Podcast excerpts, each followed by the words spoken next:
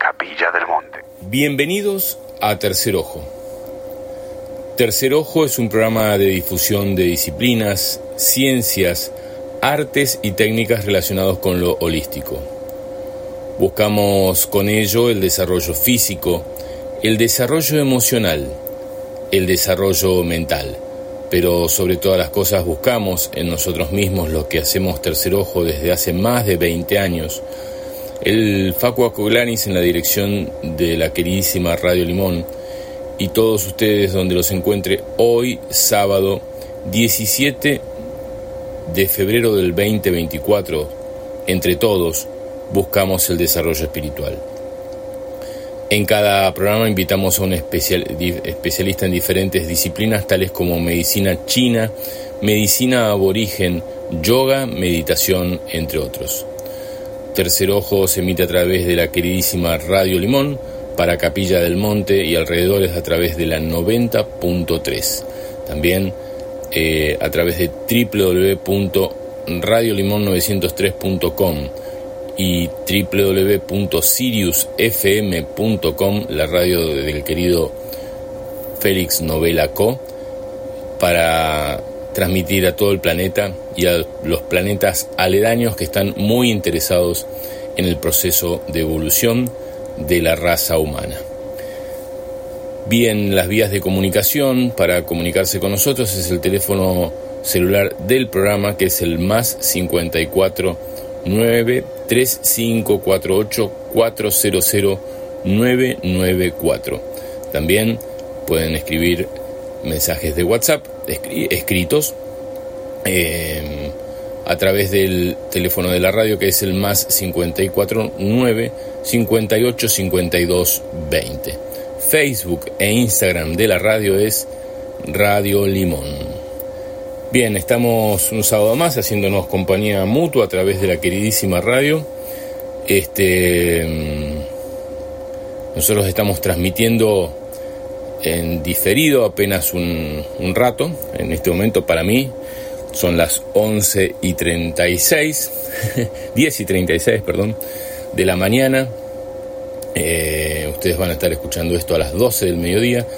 Eh, estamos con esta modalidad de hacer una grabación previa eh, de algunos bloques y probablemente hoy repitamos algunos bloques de algunas entrevistas que hemos hecho en algún otro momento pero no queremos dejar de estar en semi en vivo con ustedes, eh, a pesar de que estamos viajando con la patrona y con Tuna, que las estoy viendo en este momento a unos 500 metros, 400 metros de acá, en la costa de eh, Río Negro, en un lugar que se llama em, el Playa Dorada, ¿eh? Para quien conoce la zona de la costa de Río Negro, Playa Dorada es una de las playas más lindas que he visto, em, porque tiene un montón de posibilidades, tanto el lugar físico de la playa, es una playa que en este momento está en baja, y cuando baja al mar eh, llega eh, a bajar unos 400 metros, 500 metros quizás también eh, desde, desde la costanera, digamos, eh, porque es una playa de arenas muy limpias, eh, muy finita, donde uno puede caminar un montón en ese momento de la baja mar. y realmente tenés un, ancho de playa de unos dos kilómetros con, con algunos acantilados a los costados que lo hace muy lindo y muy bello el lugar. Muy recomendable, nosotros estamos parados con eh, Almendra con Alas, que es nuestro motorhome, que también lo vamos a llamar Viajeros del Tiempo, un nombre que surgió en estos días. Eh, estamos viajando desde hace ya casi una semana, porque el domingo pasado emprendimos viaje, hicimos nuestra salida desde Capilla del Monte al mediodía y paramos eh, en Soto, hacía mucho calor, paramos en el río de Soto, hermoso lugar, no conocía realmente el río de Soto eh, y para todos los que viven en Capilla del Monte, agarren su auto y vayan al río de Soto, como yendo para, eh, para Mina Clavero, a, la izquierda del río hay unas ollas y unos lugares muy, muy, muy lindos, muy recomendables, y uno estaciona el auto ahí nomás, todo camino eh, de asfalto hasta Soto y después de ripio, pero un ripio muy, muy arregladito. Hicimos una parada técnica para refrescarnos y seguimos hasta un lugar que queda cerca de la cerca de Merlo en San Luis pero del lado de Córdoba Merlo es una ciudad que está pegado eh, al límite con Córdoba desde el, desde el lado de San Luis y nosotros estuvimos en un lugar que se llama eh, La Paz. Em, en realidad estuvimos en Cruz de Caña, un pueblo más chiquitito todavía que La Paz, es un poblado. Ahí estuvimos en lo de Grachu y, Fabián, dos amigos entrañables que tienen su lugar que se llama Avatares. Se los recomiendo por si quieren parar en glamping o si tienen motorhome pueden parar ahí tranquilamente. Muy, muy interesante lo que están planteando estos chicos ahí. Tienen un, hermoso restaurante ahora que han inaugurado hace poquito. Los ha vapuleado un poco la, la piedra eh, de los primeros días de enero, pero Fabián, un gran luchador, eh, lo repuso y ya está todo listo para, para reunirse ahí con, con gente. Eh, bueno, y les decía que ahí estuvimos dos días,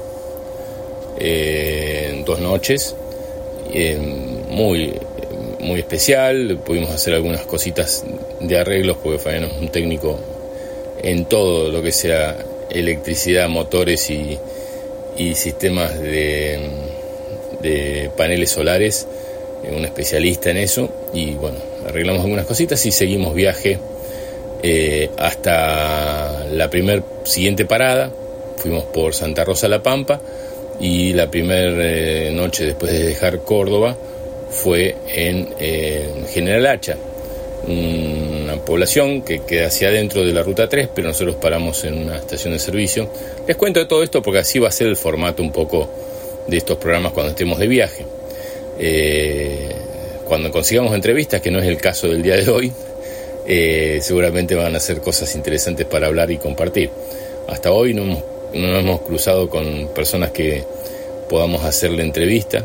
en Santa Rosa intentamos hablar con Quique Mario, una persona que nosotros hemos entrevistado y lo hemos organizado eventos en, el, en la carpa del, ahí de, de la calle Techada, donde tenemos el paseo Ahí este, le hemos hecho un evento aquí que Mario es un investigador del fenómeno ovni, pero sobre todo, más allá del fenómeno ovni, eh, todo lo que tiene que ver con mutilaciones de animales de la zona, que es muy usual. Eh, la policía lo llama Quique para que hagan investigaciones y demás. Una persona muy especial, muy linda, que nosotros hemos conocido allá en Santa Rosa y que finalmente invitamos acá a Capilla para la organización de un evento. Eh, después seguimos de General Hacha. La siguiente noche la hicimos ya en el mar, en un lugar muy lindo que se llama Las Conchillas, también en Río Negro. Eh, bueno, ya ahí, en Río Negro, la noche anterior había sido en, La Pampa. En Río Negro, en un lugar que se llama Las Conchillas, que es el paraíso de los motorhomes.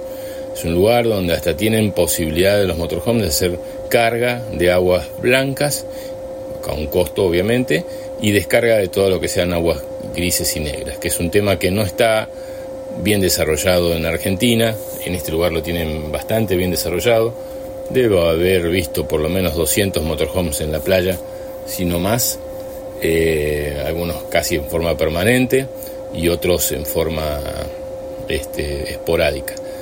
Las playas estaban lindas, no tan lindas como la que estamos ahora. Eh, fue un lindo lugar para para hacer base por primera vez que no conocíamos.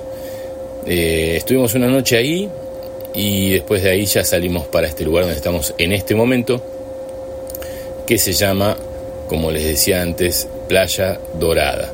Esto es a la altura de Sierra Grande, para quien haya ido al sur alguna vez y pasó por Sierra Grande y dice, uy, no me dice nada Sierra Grande. No, Sierra Grande no es muy pintoresco pero de ahí uno se mete hacia la costa, o sea, hacia el este, 30 eh, kilómetros, y te encontrás con playas doradas, un lugar muy interesante. Mm, como les decía, en este momento hay dos kilómetros de playa por 400 metros de, bajante.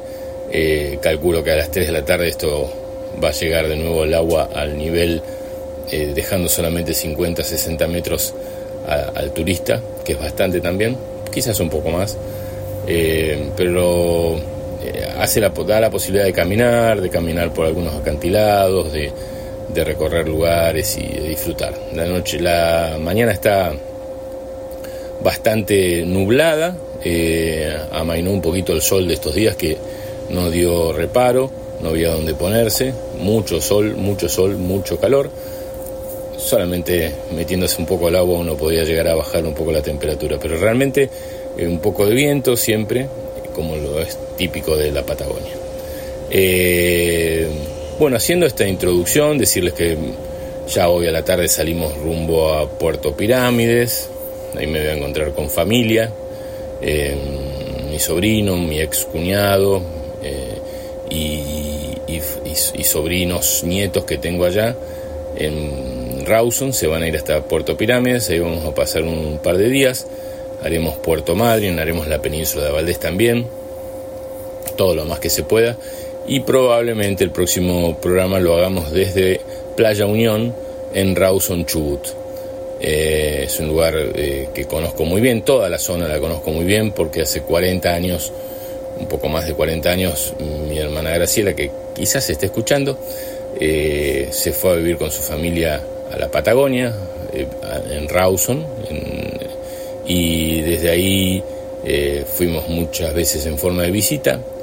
Hasta en algún momento estuvo la posibilidad de generar un lugar para quedarse a vivir eh, con un emprendimiento que había realizado y bueno, eso si bien no se, se dio, pero la asiduidad de la visita a la zona eh, eh, se, mantuvo y pude disfrutar muchísimos encuentros con familias, amigos ahí en la zona.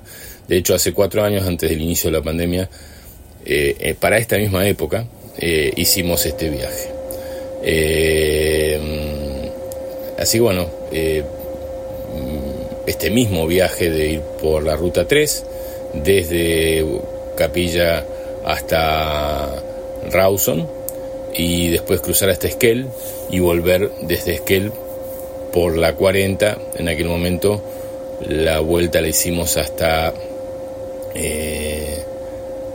Mendoza, el sur de Mendoza, y, y ahora lo vamos a ver si la podemos llegar a hacer hasta Uspallata. Bueno, un viaje de un mes y pico, un mes y medio quizás, que vamos a realizar y ustedes van a ser copilotos de este viaje en, el motorhome, almendra con alas, eh, con Karina y, y, con Tuna. Bueno, eh, primer bloque que le vamos dejando hoy, vamos a hacer algo eh, diferente, totalmente diferente. En, uno de los momentos de este lugar no tiene internet, entonces eh, pude dejar un poco de lado el celular y estando en la playa agarré algunos libros eh, antes de salir de capilla y estando en la playa elegí uno que es de un querido amigo nuestro, digo nuestro porque es mío y de ustedes, es el señor Brad Hunter quien me había regalado su libro que dice La historia detrás del mito de Erx, eh, los remanentes intraterrestres del mundo perdido. Un libro que no. que está agotado, por lo cual no me pidan que, que se los. Eh, se los eh, les diga cómo ubicarlo porque no lo van a poder ubicar.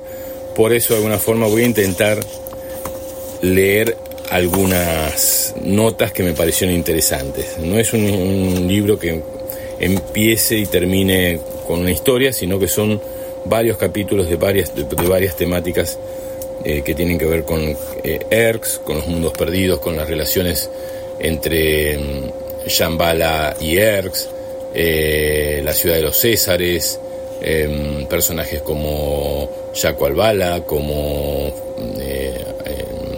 Cristo Ángela Coglanis, como Terrera, eh, Bufo, bueno, muchos de esas personas están eh, con su texto eh, acá, con su, en este momento estoy viendo el bastón de mando, una captura de pantalla que hay del bastón de mando.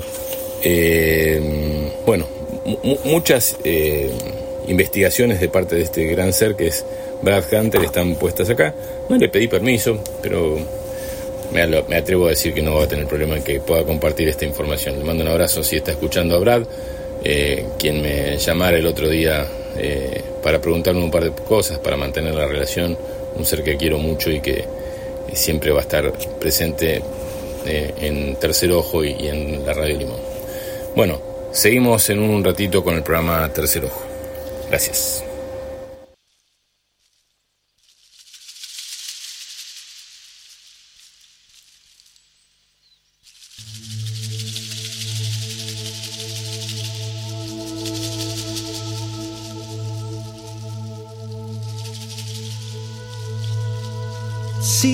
Night is falling. A silent voice is calling over the world, casting a shadow of light. And in this timeless time, our golden over the world. We're casting a shadow of light.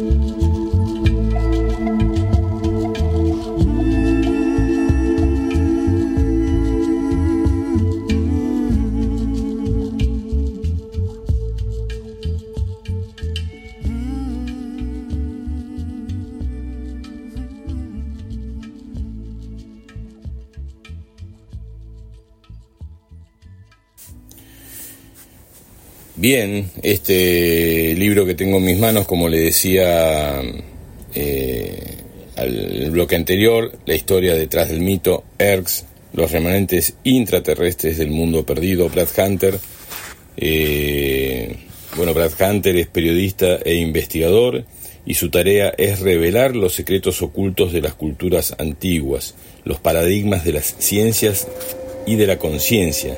Más de 30 años de trabajo investigativo, cientos presentaciones en conferencias, medios de comunicación, colaboraciones académicas en centros de estudios e investigación avalan su compromiso con la evolución de la conciencia. Como periodista y autor de la selección Planeta X de la revista El Planeta Urbano, ha realizado valiosos reportajes a astronautas, físicos cuánticos, astrofísicos, líderes espirituales y otros tantos personajes de significativa relevancia. Este libro, eh, que fue impreso eh, en el año 2014 y que ya está agotado su edición, como les decía, acuérdense, esto no, se consigue en los eh, en las librerías esotéricas y en un montón de lugares. Bueno, esto, este libro tiene mapas de lugares, las temáticas, algunas de ellas se las voy a leer, dice, tras la historia perdida, los remanentes del diluvio, la llegada de los españoles y las ciudades encantadas, la historia detrás de la leyenda, los jesuitas y el mundo subterráneo, túneles jesuíticos en Córdoba, las piedras sagradas y los bastones de mando, las ciudades antípodas de Shambhala a Erx, el idealismo y la creencia, el ciclo del despertar del cono sur, los elegidos, que son los protagonistas del mundo subterráneo, los diarios de Erx, el vuelo del cóndor, y bueno, eh, apéndices y textos de diferentes este, eh, informaciones que él nos ha compartido en, este hermoso libro que, bueno, lamentablemente ya no, han quedado ejemplares. Eh, vamos a ir viendo algunas de las temáticas. el prólogo lo ha hecho una amiga de, la casa también, a quien hemos entrevistado en su momento, que es la señora Débora Goldstein, un muy lindo prólogo que le ha hecho Débora a Brad, reconociéndolo como un par en, esto de las historias y de la investigación. Eh, bueno, vamos a ver si podemos leer la introducción. Sí, vamos a ver esta partecita, lo que sería tras la historia perdida, los remanentes del diluvio. Sepan disculpar que yo no soy un gran lector, por lo cual no soy muy asiduo eh, en este tema y eh, a veces puede llegar a haber un furcio en la lectura. Traten de obviar esa parte eh, de mi forma de leer y concéntrense en la información que es muy interesante. Relatos orales y escritos de culturas posteriores a la última glaciación hacen mención a una terrible y devastadora catástrofe que habría sido la consecuencia de lo que se conoce como el diluvio universal. Se cree que este gran cataclismo habría dispersado por todo el mundo a los hombres que sobrevivieron a la desaparición de grandes masas continentales. Todas las historias convergen en un suceso común, el que en algún momento del pasado existió un continente madre, hoy desaparecido, desde el cual una cultura avanzada se vio obligada a emigrar hacia otras regiones seguras del mundo, a pesar que ningún investigador científico académico ha aceptado jamás la posibilidad de la existencia de civilizaciones desarrolladas en periodos anteriores a la última glaciación de hace 12.000 años, lo cierto es que a lo largo y a lo ancho del planeta, de la nada surgieron culturas que en poco tiempo lograron alcanzar inmensos avances en sus ciencias y desarrollos civilizadores. Epopol Vuh, libro sagrado de los mayas quiches, relata la existencia de cuatro edades y de cuatro soles, que según la mitología mesoamericana murieron y renacieron para dar inicio a una nueva era, la era del quinto sol. El Bhagavad Gita Purana, uno de los principales eh, Puranas, eh, habla también de cuatro edades que se han sucedido después de haber sido destruida la humanidad por cataclismos en cada fin de ciclo. Según sus textos, la presente humanidad conforma la quinta edad de la Tierra. No es casual que las antiguas tradiciones coincidan en expresar la existencia de distintas eras y que estaríamos transitando el final de una de ellas en el presente tiempo, la del quinto ciclo. Las tradiciones esotéricas difundidas por los investigadores iniciados en órdenes del conocimiento antiguo han sabido resguardar esta faceta poco difundida de la historia y no dudan a la hora de afirmar que nuestra actual humanidad empezó como resultado de la migración de los supervivientes de una catástrofe planetaria. Es un hecho consabido que se sucedieron varios cataclismos en la Tierra a lo largo de las eras geológicas planetarias. A pesar de no existir huella de hundimientos gigantescos, el continente de Mu en el Océano Pacífico o el continente e isla de la Atlántida en el Océano Atlántico, los legados de todas las culturas antiguas que hacen mención a su remota realidad se presentan como una evidencia irrefutable. Sin lugar a dudas, los artífices de nuestra historia son los remanentes de una era perdida del mundo, siendo la fecha señalada en la que ocurrió la gran migración humana coincidentemente con la última glaciación ocurrida hace aproximadamente 12.000 años. Antes de adentrarnos en los misterios de los mundos perdidos, se debe advertir al lector que existe un misterioso encubrimiento por parte del mundo académico, el cual parece dispuesto fervientemente a negar la pasada existencia del continente hoy desaparecido. A lo largo de la historia se ocultaron importantes descubrimientos arqueológicos debido a que los mismos ponían en duda las versiones aceptadas de la historia de la humanidad conocida. No son menos sospechosas las deliberadas destrucciones de bibliotecas de conocimiento antiguo, como así también los saqueos al museo que ayudaron a mantener oculta una parte de la historia de la humanidad anterior al diluvio.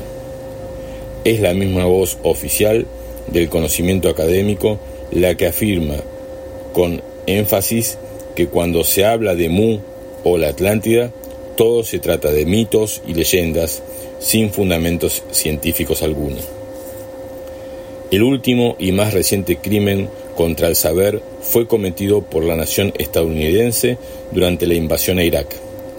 El saqueo de los museos y de la Biblioteca Nacional resultaron en una gran pérdida de la herencia cultural de inicios de la humanidad histórica, por lo menos el 80% de los 170.000 objetos almacenados en el Museo Nacional de Antigüedades de Bagdad fueron robados o destruidos.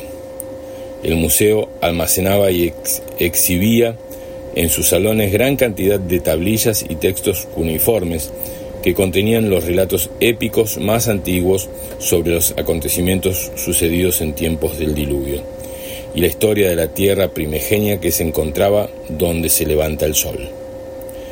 También América sufrió el rigor implacable de la destrucción de su legado histórico del pasado, incas, mayas, toltecas y aztecas.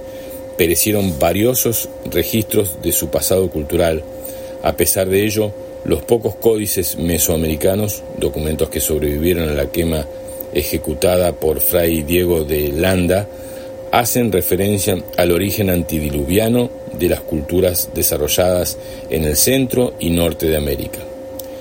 El Códice Dresde es un libro de los mayas de Chichen Itzá, en la película de Yucatán, que data del siglo IX, XI y XII, y en el cual se dice que el mundo fue destruido por un diluvio. Los textos relatan cómo los dioses eh, sostenían la tierra y salvaron cuando el mundo fue destruido por cuarta vez y que en esos días se estaba viviendo la quinta creación. Daniel Russo, quien nació en 1900 y murió en 1991, criptógrafo, fotógrafo y arqueólogo e investigador peruano, estudiosos de las culturas desaparecidas, en su libro Mark Awasi, La historia fantástica de un descubrimiento, que es del año 1980, ofrece una teoría muy acertada a la hora de intentar explicar el origen de las culturas posteriores al diluvio y apunta al mundo subterráneo como seguro resguardo de los tesoros culturales de los mundos perdidos. Escribe Russo, no se puede sostener, dada las razas que pueblan la Tierra, que se salvaron del diluvio solamente 16 personas de la familia de Noé. Seguramente el cataclismo originó inmigraciones que transportaron las riquezas y conocimientos que pudieran salvar. Al emigrar dejaron cerradas sus cavernas, sus, conquistados, eh, sus antiquísimos templos. Pero debemos aceptar que dada la migración llevó consigo el depósito que consideraba sagrada, confiando en encontrar en un nuevo territorio el lugar que reuniera las condiciones apropiadas para conservarlo.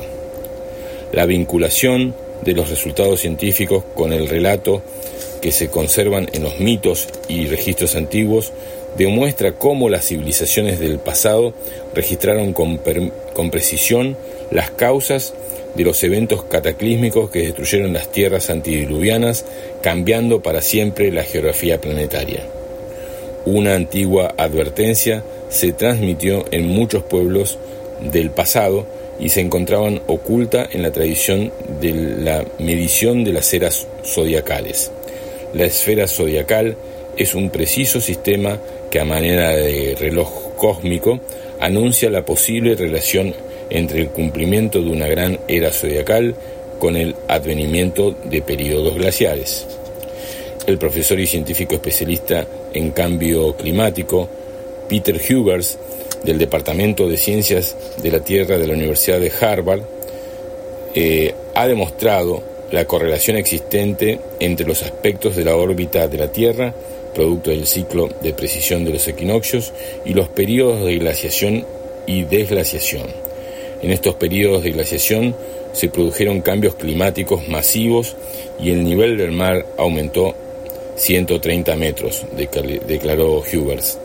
El hallazgo principal fue que hubo un repunte dramático en la actividad volcánica durante la última desglaciación. Hace 12.000 años, los volcanes pueden haber causado el calentamiento y el derretimiento del hielo.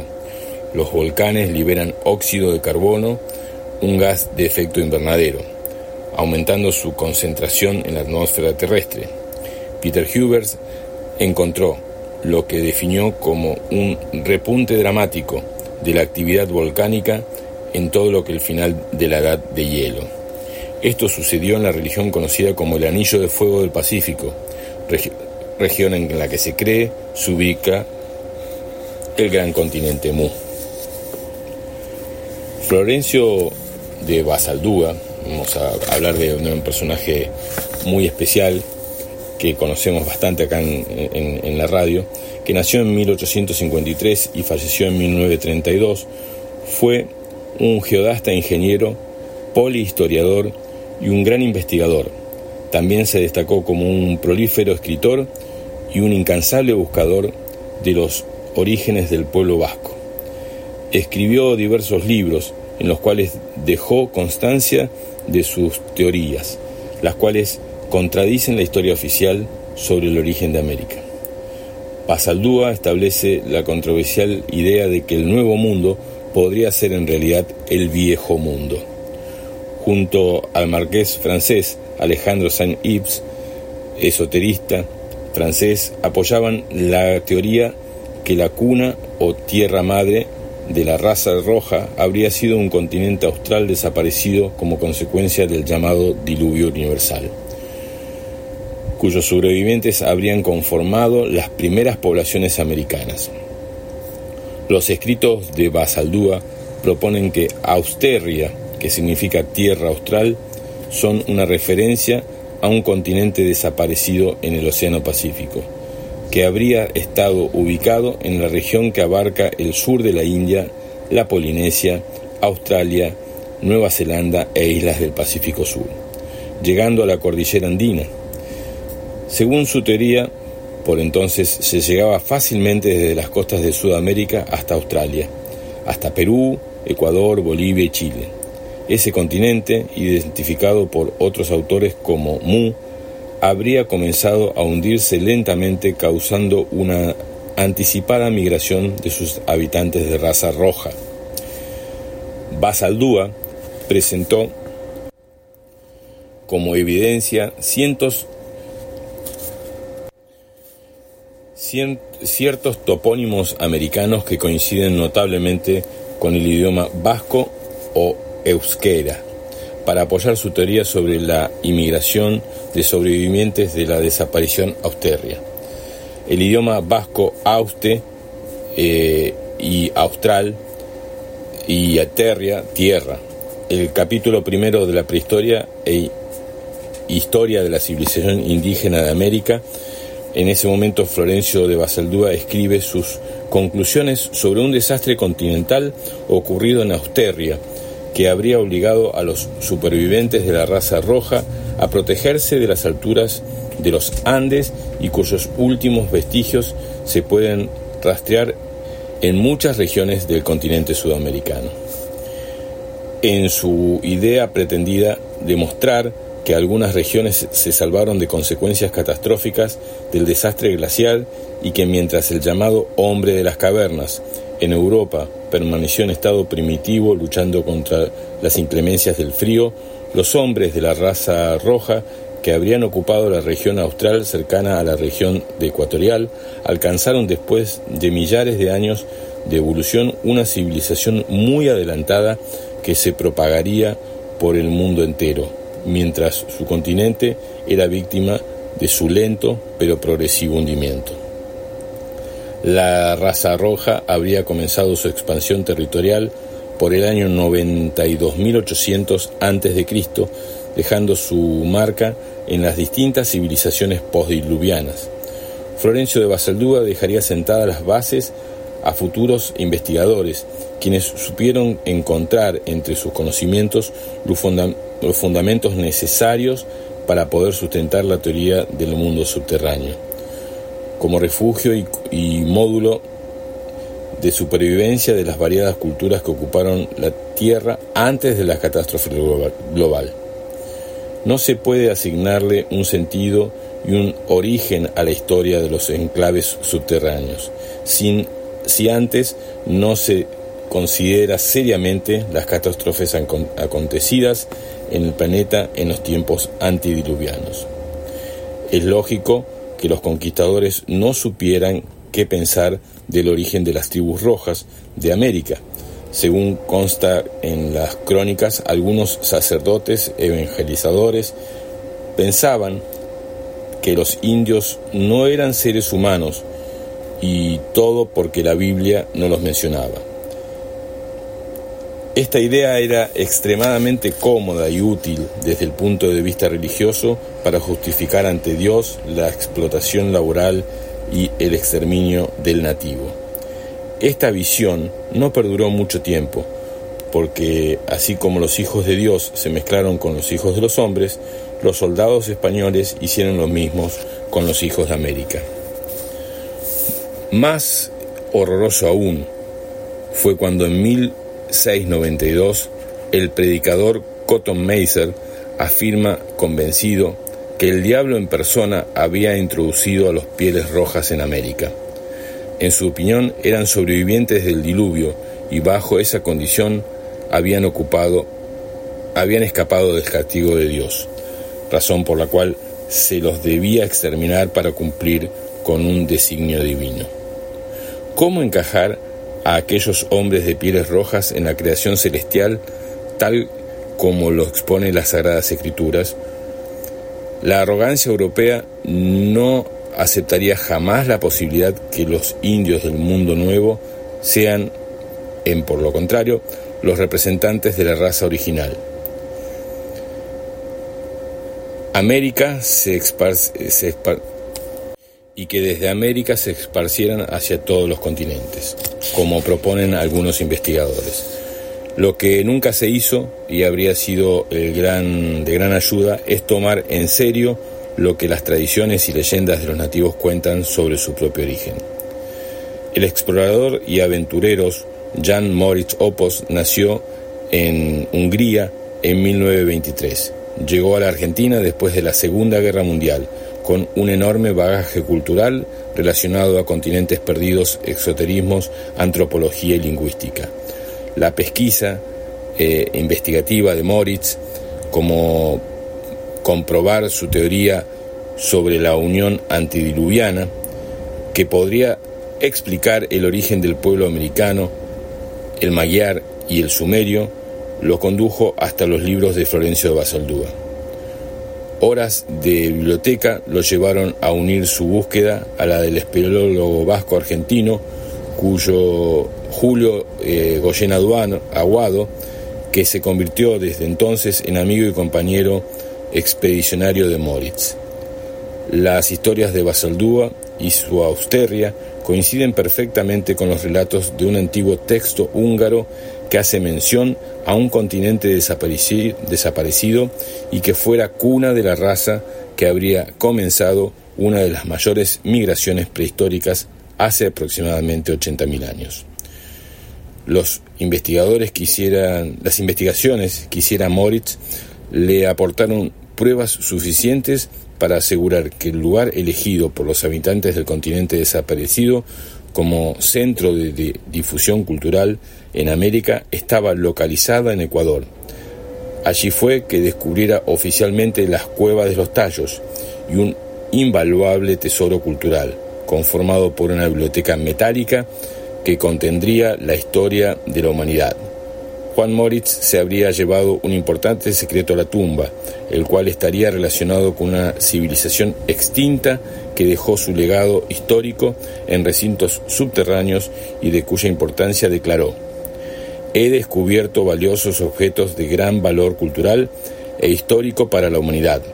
Los objetos consisten especialmente en láminas metálicas que contienen probablemente el resumen de la historia de una civilización extinguida de la cual no tenemos hasta la fecha la menor idea. El investigador Juan Moritz, en su libro El origen americano de los pueblos europeos, explica cómo la exclusión del continente americano del movimiento histórico-cultural de los pueblos es la piedra angular de la distorsión de nuestros conocimientos actuales de prehistoria. Según su teoría, siendo América cuna de posteriores civilizaciones, se podría explicar cómo luego se establece, eh, se establece y alcanzar desarrollos culturales independientes en diferentes partes de Europa y Asia. Algunas culturas eh, regresaron a tierras americanas en busca de sus propios orígenes. Es indudable que se puede considerar posible que existiesen por miles de años migraciones de pueblos en ambas direcciones, mucho tiempo antes de lo establecido por la ridícula historia que atribuye a Colón el descubrimiento del continente americano. Los españoles conocían mucho antes del descubrimiento del Nuevo Mundo, el cual debería ser reconocido como viejo mundo, la existencia del continente americano.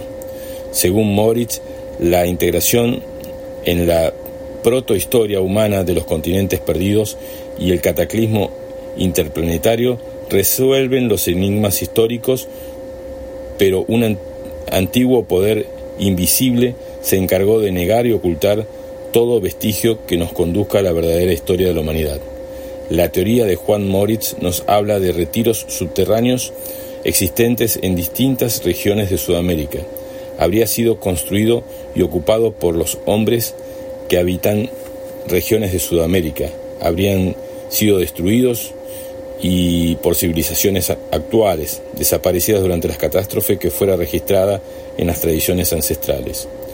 Uno de los grandes aportes de Juan Moritz y el espeleólogo Julio Goyen Aguado dejarán a, los, a la investigación sobre los aspectos que hacen al mundo subterráneo. Es que se trata de una realidad física y material. Es lógico entonces suponer que si el mundo subterráneo fue ocupado por remanentes de civilizaciones desaparecidas, estos hayan sido, y tal vez lo sean, sus descendientes, seres físicos que ocuparon ciudades que existen y que cuyos legados culturales aún existen como evidencia tangible. Fíjense cómo eh, la historia la pueden ir, esto es mi opinión, ¿no? La historia la pueden ir cambiando a medida que, se va escribiendo y la pueden reinventar.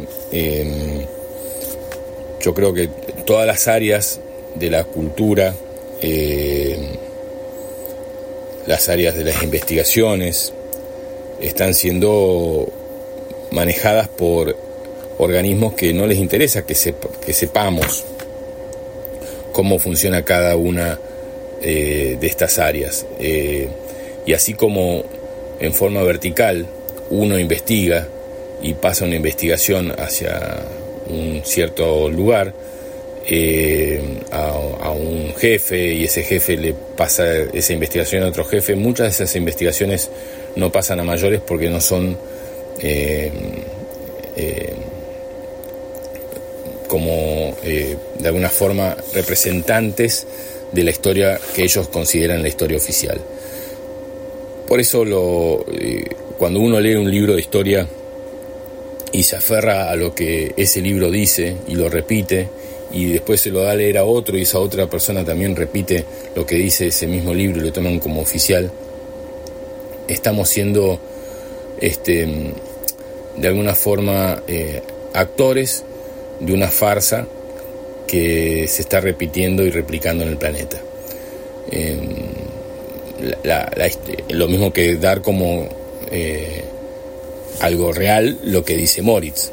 Moritz puede tener su verdad, pero realmente lo que consideramos historia y lo que se da en los colegios y lo que se repiten los chicos y que estamos obligados a todos a, a poder, a tener que repetir para poder tener un título eh, al final de la carrera, eh, nos hace replantear a qué estamos jugando, qué estamos siguiendo, qué tan profesionales somos las personas que hemos estudiado algo eh, y qué tal real es esa información que nos dieron y que nosotros repetimos como cierta. Cuestionar todo no es fácil tampoco, pero sí creo que eh, empezar a, repreguntarnos cómo funciona el sistema en el día a día hoy es como muy importante. En el próximo bloque vamos a hablar sobre otras otra parte de esta historia eh, que cuenta el libro, como les decía al principio, la historia detrás de los mitos de Erx, los remanentes intraterrestres del mundo perdido. Este libro que Brad Hunter escribió hace bastante tiempo y que ya obviamente está agotado. Eh, vamos a leer también sobre eh, las primeras exploraciones en el Río de la Plata, la ciudad de los Césares en Córdoba, hace como una pregunta, eh, los comochingones y los sanavirones. Bueno, vamos a ir jugando un poquito a esta forma de hacer un programa leyendo un libro que está agotado y que seguramente a ustedes les va a costar conseguir. entonces se lo estamos acercando con mi escasa capacidad de lectura, pero con el corazón bien cercano al de ustedes. Volvemos en un ratito, gracias. And wake up where the clouds are far behind me. Where troubles melt like lemon drops away above the chimney tops. That's where you'll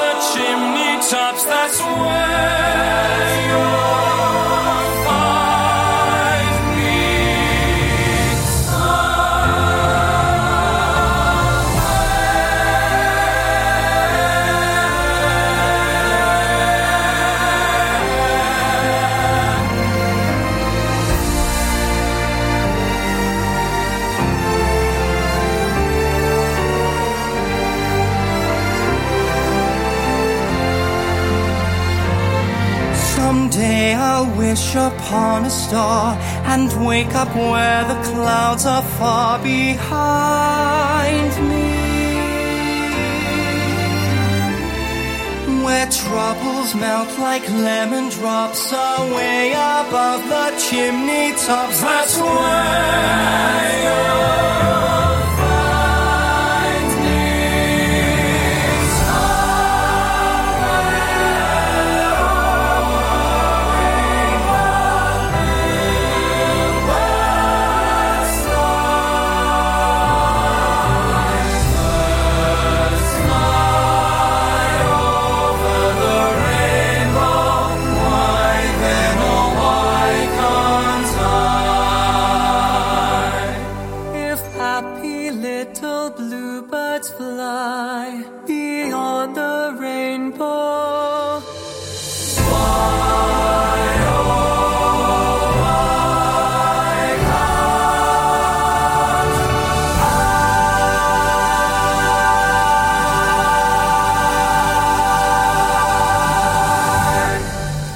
seguimos con el programa Tercer Ojo acá en este formato itinerante. Estamos, eh, bueno, en- como les comentaba al principio, en la provincia de Río Negro, más precisamente en Playas Doradas. Es la playa que queda a unos 30 kilómetros del lugar conocido como Sierras Grande, aquí en Río Negro, un lugar muy especial. Y bueno, compartiendo con ustedes eh, este viaje y también a través de la eh, experiencia de la lectura del libro de la historia detrás de los mitos de Erx, de los remanentes intraterrestres del mundo perdido, de Brad Hunter.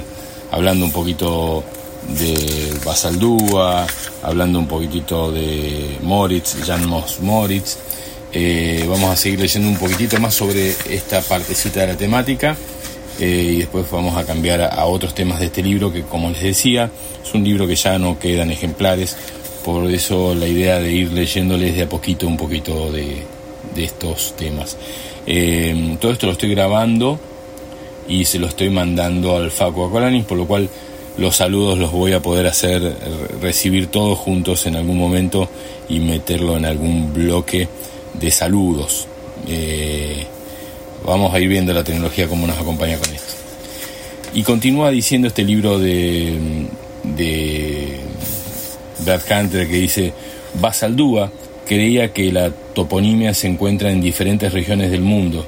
Eh, se constituía como el mejor, la mejor evidencia para demostrar que los hombres que impusieron esos nombres hablaron del idioma de la raza roja como raza madre. Se varían de varias culturas que se asentaron en el mundo antes y durante de la desaparición del continente austral. El autor vasco escribió en su libro Prehistoria de la civilización indígena de América y de su destrucción por los bárbaros del este que los guardianes de los pasos o puertas de las cordilleras eran denominados Et el Antú. Del primitivo El Et Antú habría derivado el nombre Anteo. La mitología griega calificó como gigantes, gigantis, y también en su obra hace mención a los colosales gigantes a los que se les denomina Andi, palabra que significa gigante y gigantesco. Fíjense un poquito, esto lo digo yo, cómo esta, eh, eh, cómo todo lo que les con- en el comentario del bloque anterior les decía que todas las profesiones fueron tergiversadas, ¿no? Porque mm, a un antropólogo que descubre un gigante en tierras de los Andes, enterrado, eh, lo callan. Eso debería ser un gran descubrimiento, pero todo lo contrario, no lo difunden porque eso iría en contra de lo que se ordenó eh, como parte de, este, de estas mentiras eh, organizadas por los poderes para que la historia sea la que ellos cuenten, la que les conviene. Por eso, historias antiguas, imagínense lo, que, lo difícil que puede llegar a saber cuál es la realidad. Si en una guerra como la Segunda Guerra Mundial, que pasó hace 50 años y que todavía hay gente que la vivió eh, y que, está viva y que estuvo en esa guerra, eh, también se ha tergiversado esa, esa Segunda Guerra, imagínense los de hace miles de años o doce mil años y demás. Basado en las similitudes de ciertos basamentos culturales de la India y Centroamérica, Florencio de Basaldúa creía poder probar que los pueblos hindú y americanos derivaron del mismo tronco étnico que tuvo su origen en el continente que sumergió el diluvio. Los pueblos primitivos de la raza roja habrían conocido como Anti o Andi a las cordilleras que recorre el norte a sur el continente sudamericano. En su opinión, el nombre hoy deformado en Andes hacía referencia al nombre Anti, relacionado tanto con los primeros pobladores de América, eh, culturas herederas del culto solar de Mu, como el nombre de otro gran continente desaparecido, Alti Antis, en túneles de extensión inimaginable, los habitantes del antiguo continente, desaparecido bajo las aguas del Pacífico, habrían resguardado la biblioteca más antigua del mundo, la que preservaría la historia de la Tierra desde los principios de los días. En tierras de América, la antiquísima Tiahuanaco se alza actualmente a 3.885 metros sobre el nivel del mar.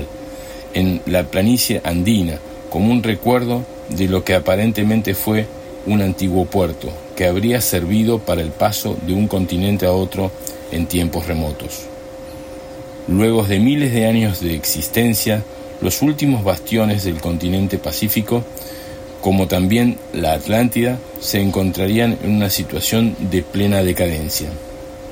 Los sabios regentes habrían tomado conocimiento sobre una inminente y definitiva catástrofe por la que se habrían visto obligados a la necesidad urgente de preservar y almacenar toda la información en cristales y planchas metálicas. Tesoros culturales que serían enviados juntos a los emisarios del conocimiento, quienes oficiarían de custodios hacia las tierras seguras para la formación de futuras civilizaciones en tiempos posteriores al diluvio.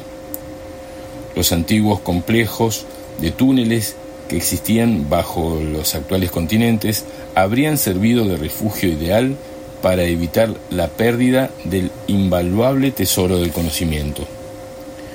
Mientras los remanentes estaban bajo tierra, se cree que tuvieron que aprender a vivir y hacer uso de la tierra de que lo que la tierra interna le ofrecía para poder sobrevivir. Habría sido así cómo establecieron grandes comunidades subterráneas bajo los antis sudamericanos.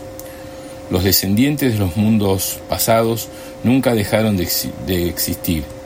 Ellos simplemente se fueron debajo de la tierra para retomar un posible contacto posterior con el mundo de superficie, quizás en un tiempo no muy lejano. Por lo que se sabe, el diluvio, el último diluvio, como tal, no habría sido el único que sucedió sobre la faz del planeta.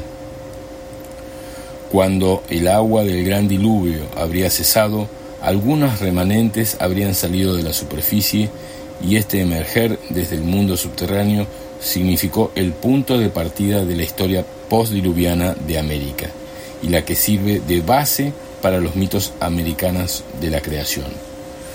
Muchas mitologías antiguas como la de los nativos norteamericanos, descendientes de las razas rojas de Mu, hacen mención a que los sobrevivientes emergieron del vientre de la tierra.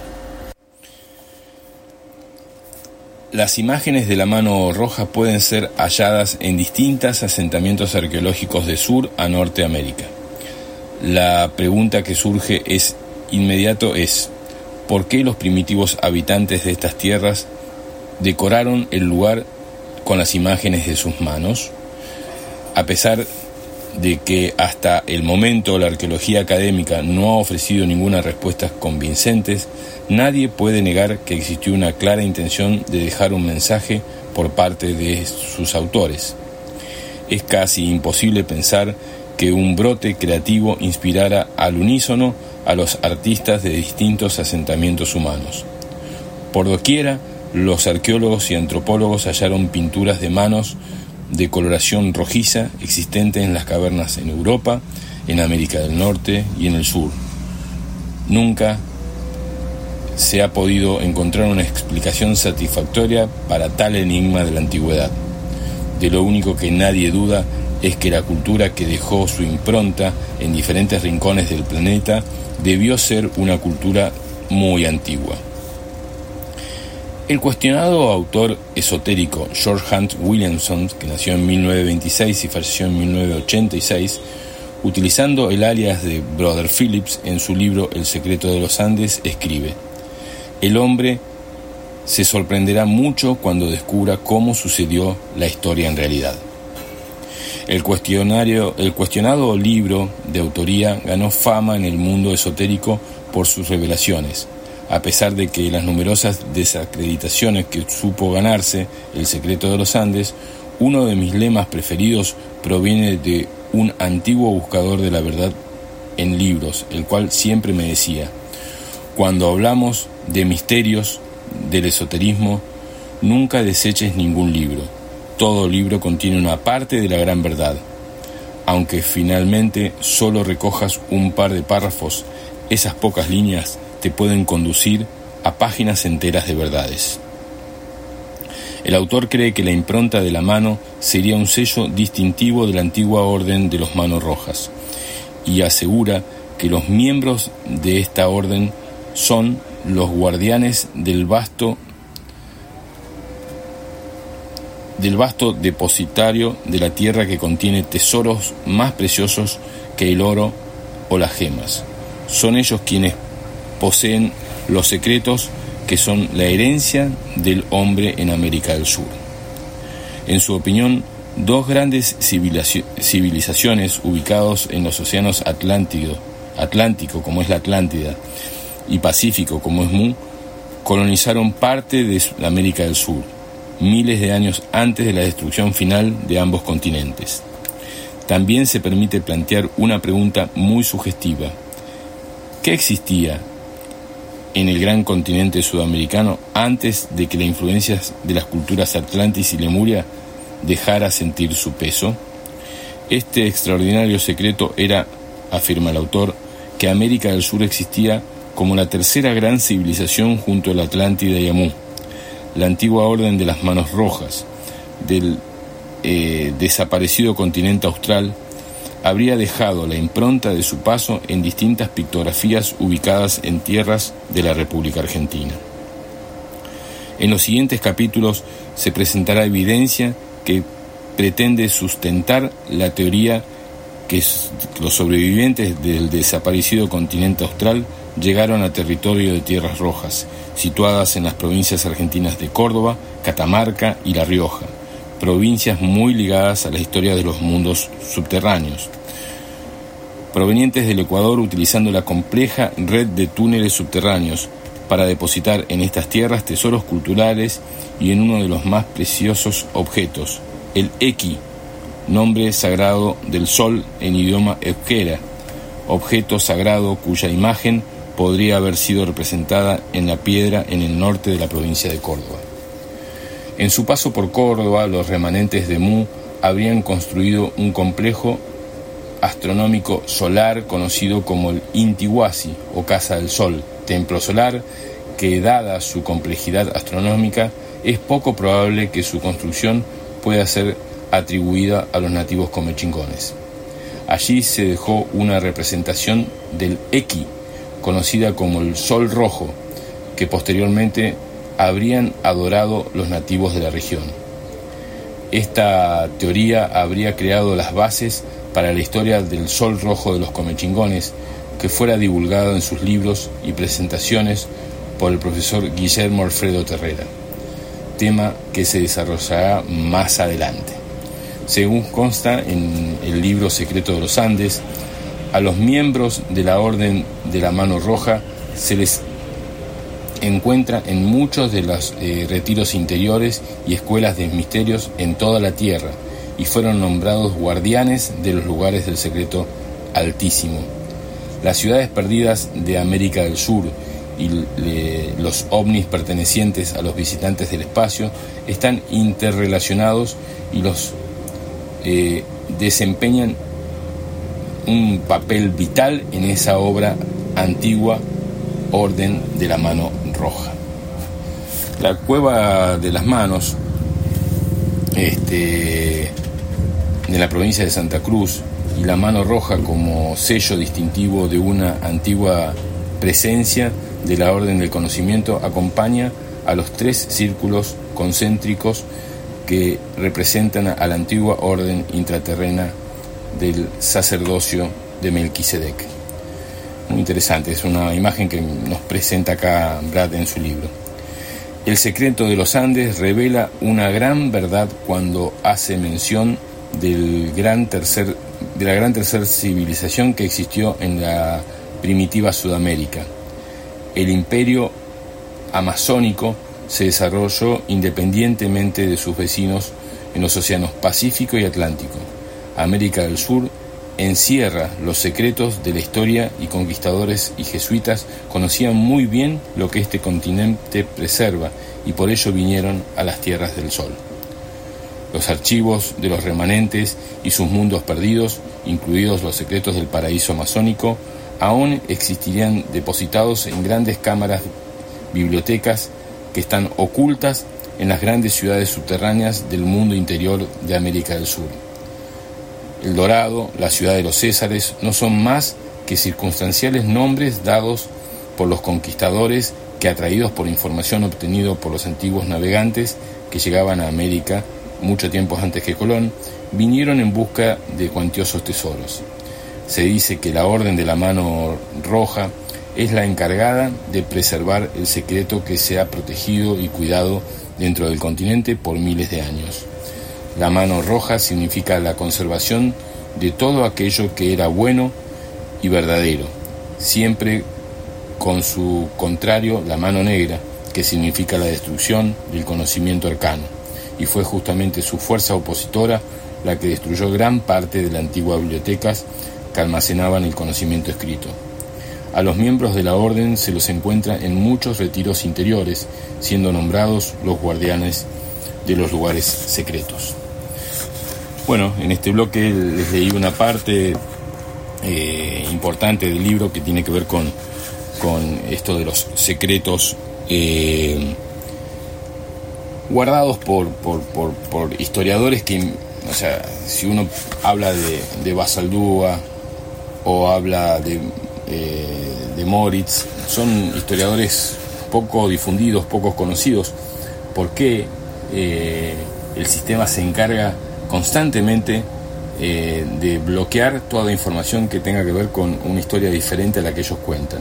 Porque esta historia nos estaría representando, y es muy claro lo que dice Brad Hunter en este libro, nos estaría eh, dando pistas del por qué lo que fue una conquista o descubrimiento de América en realidad fue una invasión eh, programada para destruir todo lo que tenga que ver con las culturas originarias de los pueblos americanos. O sea, no se entiende un descubrimiento con, seguido de una masacre tan, tan grande. Eh, en Norteamérica, en Sudamérica, en Centroamérica, los pueblos fueron devastados.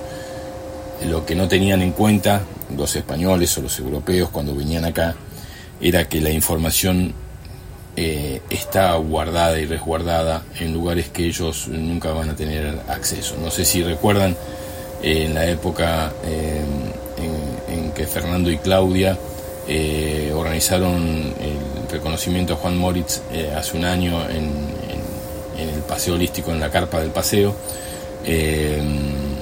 Hablaban mucho sobre esta historia de Moritz y la representación de esta cultura que fue encontrada en la cueva de los tallos y que Janos Moritz redescubrió hace unos 50 años atrás, quizás un poco más, y que mm, empresas eh, de la élite eh, fueron muy interesadas en, ir a buscar esa información y ya nos los, los llevó a otras cuevas, cuevas que llevan muchos metros bajo tierra, eh, los llevó a otros lugares para que no, no, se encuentren con la información que él había accedido. bueno, todo esto está a nuestra disposición, simplemente hay que investigar un poquito más. Bueno, en un ratito vamos a leer eh, sobre eh, algunos personajes que tienen que ver con, con este libro también, de las de, de, eh, algunos personajes que forman parte de este hermoso libro que, que, tiene que tengo en mis manos y que estuve leyendo en este viaje que estoy haciendo por el sur. muy lindo compartir con ustedes de esta forma el programa. Disculpen nuevamente mi forma de leer, que es bastante básica, pero seguramente el mensaje está llegando. Eh, hermosa mañana de este sábado 17 de febrero. En este momento, para mí, son las 12 del mediodía. Ustedes van a empezar a escuchar seguramente ahora eh, el programa. Eh, no dejen de mandar mensajes porque yo los voy a ir leyendo y compartiendo a medida que voy avanzando con este libro. Bueno, hasta dentro de un ratito de un poco de música y seguimos con la compañía del Faco Clanis a través de esta querida Radio Limón. Gracias.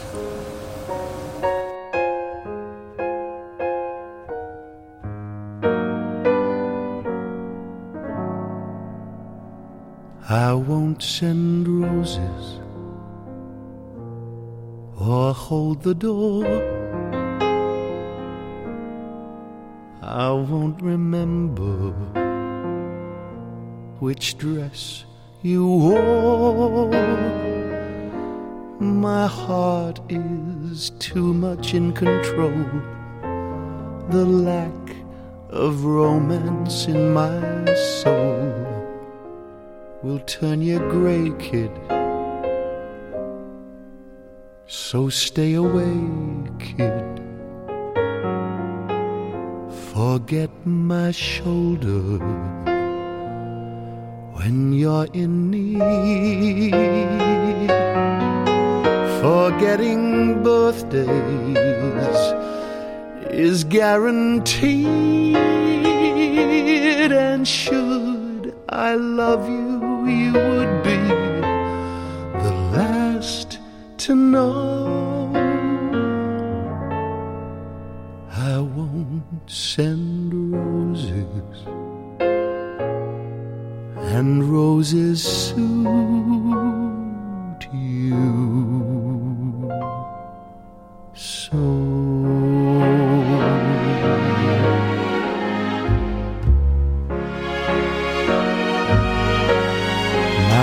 My pace is frantic, my temper's cross with words romantic. I'm at a loss. I'd be the first one to agree that I'm preoccupied with me. And it's inbred, kid. So keep your head, kid in me you'll find things like guts and nerve, but not the kind things that you deserve. so wild, there's a fighting chance. Just turn and go.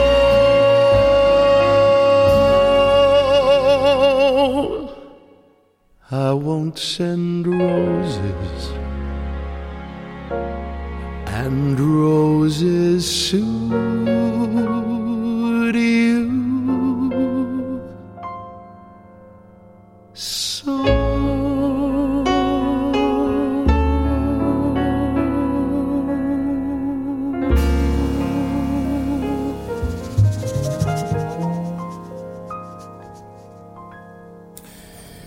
Muy bien, seguimos entonces con el programa Tercer Ojo aquí en Radio Limón, en esta etapa itinerante. Y continuamos con la lectura de algunas páginas del libro La historia detrás del mito de Erx de Brad Hunter.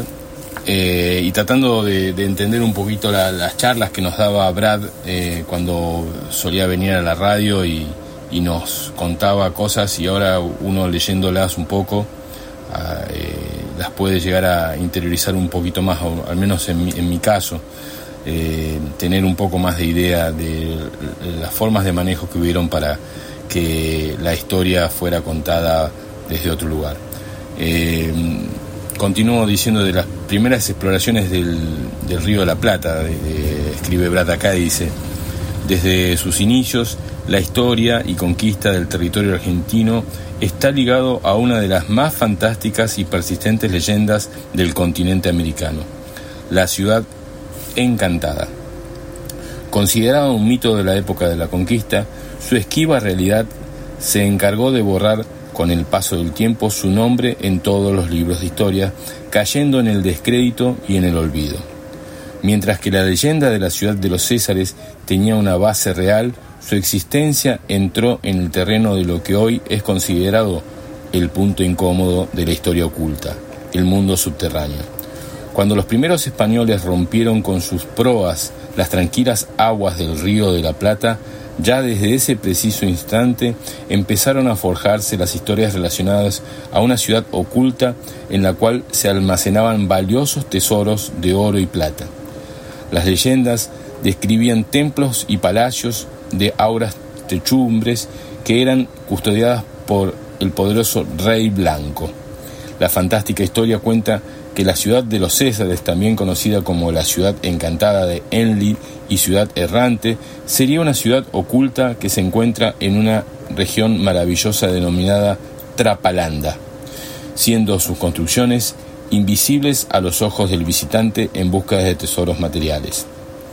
En las crónicas antiguas de- se describe a sus habitantes como hombres blancos que conocían la inmortalidad y los secretos del pasado.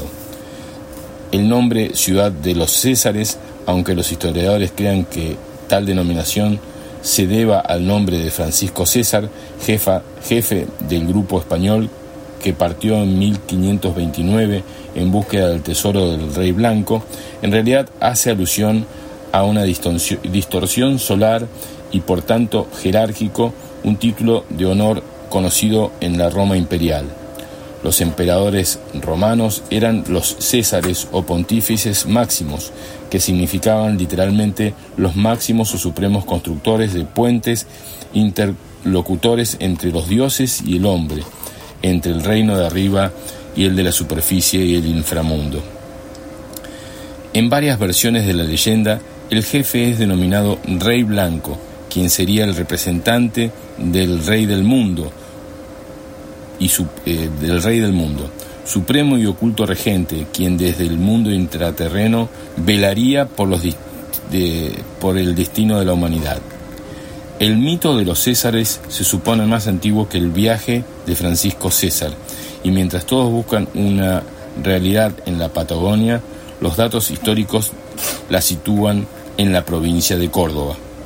Lo cierto es que desde los tiempos de la conquista sobrevivieron cantidad de leyendas en las que se mencionan ciudades ocultas en las que dioses blancos y misteriosos hombres que no pertenecían a las etnias aborígenes surgían de entre, los, de las, entre las montañas y cerros, valles y quebradas, y que se dice habitaban cuevas sagradas.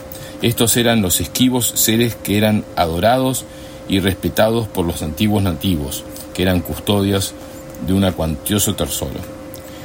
En 24 de noviembre de 1514, el rey Fernando Católico, regente de Castilla, encarga a Juan Díaz de Solís que nació en 1470 y falleció en 1516, piloto de la mayor casa de contratación, ordena la reparación de una expedición con el propósito de encontrar el paso de comunicación entre el Océano Atlántico y Pacífico y lograr conseguir una ruta marítima al oriente. Con el fin de hallar el paso interoceánico, Solís partió de España al mando de tres naves con poco más de 60 hombres a bordo, navegando hacia el sur de la costa de Brasil. A principios de 1516, las naves penetraron en un gran río que los indígenas llamaron Paranaguazú. Solís creía que tenía que ser el paso que estaba buscando. Lo bautizó Mar Dulce o Mar del Solís a medida que avanzaban, Solís se dio cuenta de que ese gran curso de agua que penetraba en el continente no era el paso buscado. Pero no tuvo tiempo para corregir su rumbo, desembarcó en la costa y fue muerto por los indios de la región, cayendo junto con varios de sus hombres. El marinero Alejo García, superviviente de la expedición de Solís, se entera de la existencia de una montaña de plata algunos historiadores creen equivocadamente que la montaña de plata es el cerro de Potosí, o Sumas Urcu, cerro hermoso en Bolivia, regida por, una, por un monarca conocido como el Rey Blanco. En el siglo XVI, el estuario de los ríos Uruguay y Paraná eran nombrados por los españoles y portugueses como Río de la Plata, debido, debido a que se creía que remontando el curso llegarían a las sierras de La Plata. Fue así que tuvo un inicio la exploración y colonización de la cuenca del Plata y siempre se ligó la historia de la montaña de Plata al colonizador de las cuencas del Plata. Lo cierto es que fue la República Argentina y no Bolivia la que tomó su nombre del vocablo latino para Plata Argentum. Sebastián Gaboto, Gaboto, Cabot, como lo quieran llamar, que nació en 1484 y falleció en 1557, marino, eh, cartógrafo y explorador italiano, al servicio de la corona española, se adentró en la exploración temprana de América. La historia de sus expediciones comienza cuando el marino zarpa de el 13 de abril de 1526 desde el puerto español de Sanlúcar de Barrameda con cuatro navíos, y una tripulación cerca de más de, de 200 hombres. Por mandato del emperador debía dirigirse a Oriente por las rutas de Magallanes con destino a las islas Molucas, las islas eh, Molucas o Maluca, su nombre oficial en el indonesio.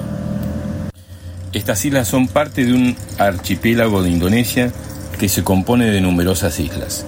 Por razones de mantenimiento y logística, la expedición marítima tuvo que recalar en el sur de Brasil, Puerto de Patas, en las islas actualmente eh, brasileñas de Santa Catalina, sitio en el que fueron recibidos por los sobrevivientes de la expedición de Solís, quien fuera muerto por los nativos del Río de la Plata, diez años antes.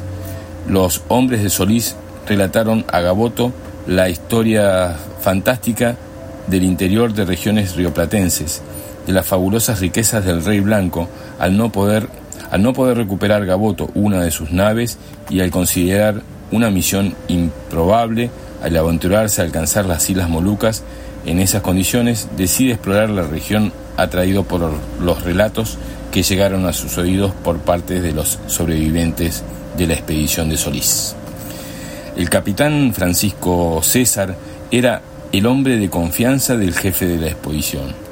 Gaboto decidió cambiar su itinerario comenzando a retomar el río de la Plata en mayo de 1527. En la margen izquierda del río Carcarañá, sobre una barranca saliente de 6 metros de alto, se detuvieron y comenzaron a construir el fuerte Santi Espíritu, cerca del río Paraná, a unos 50 kilómetros al norte de la actual ciudad de Rosario.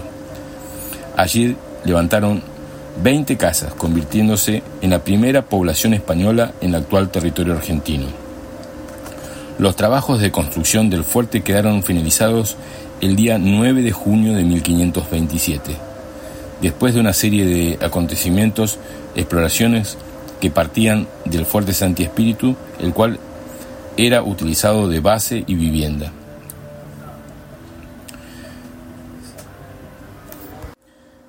César parte sin el permiso de España para ir en búsqueda de una ciudad de cuyas noticias había escuchado.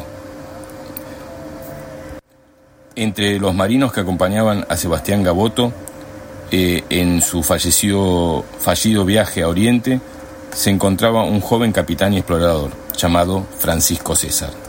En noviembre de 1528, el capitán Francisco César y 14 hombres emprenden la expedición al interior de la actual Argentina, en lo que sería la primera vez que los europeos se internaron oficialmente en la región central del país.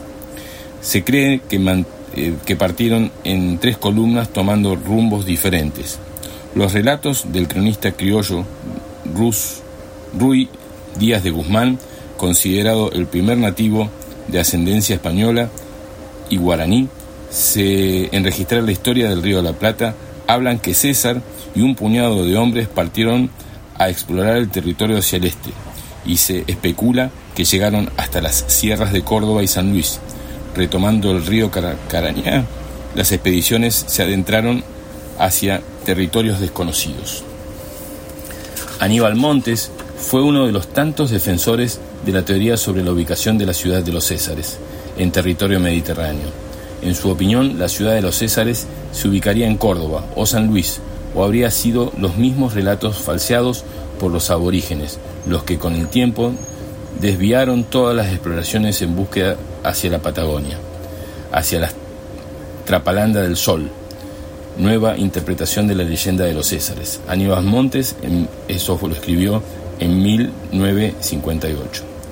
Si los datos que cuentan en las crónicas son concretos y el viaje de César de ida y vuelta duró poco más de dos meses y medio y quedó muchos días con el cacique, es lógico el razonamiento de pensar que nunca en dicho lapso pudo haber llegado a la Patagonia ni al sur de la Pampa y volver.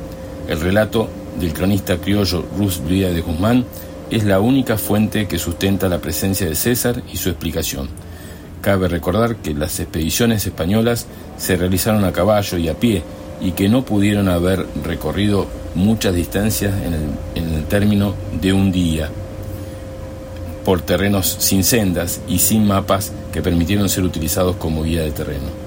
El, el fuerte de Santi Espíritu se empezó, emplazó en la unión del río Caracarañá con el Paraná donde ahora existe el pueblo de San Lorenzo en el norte de Rosario en Santa Fe.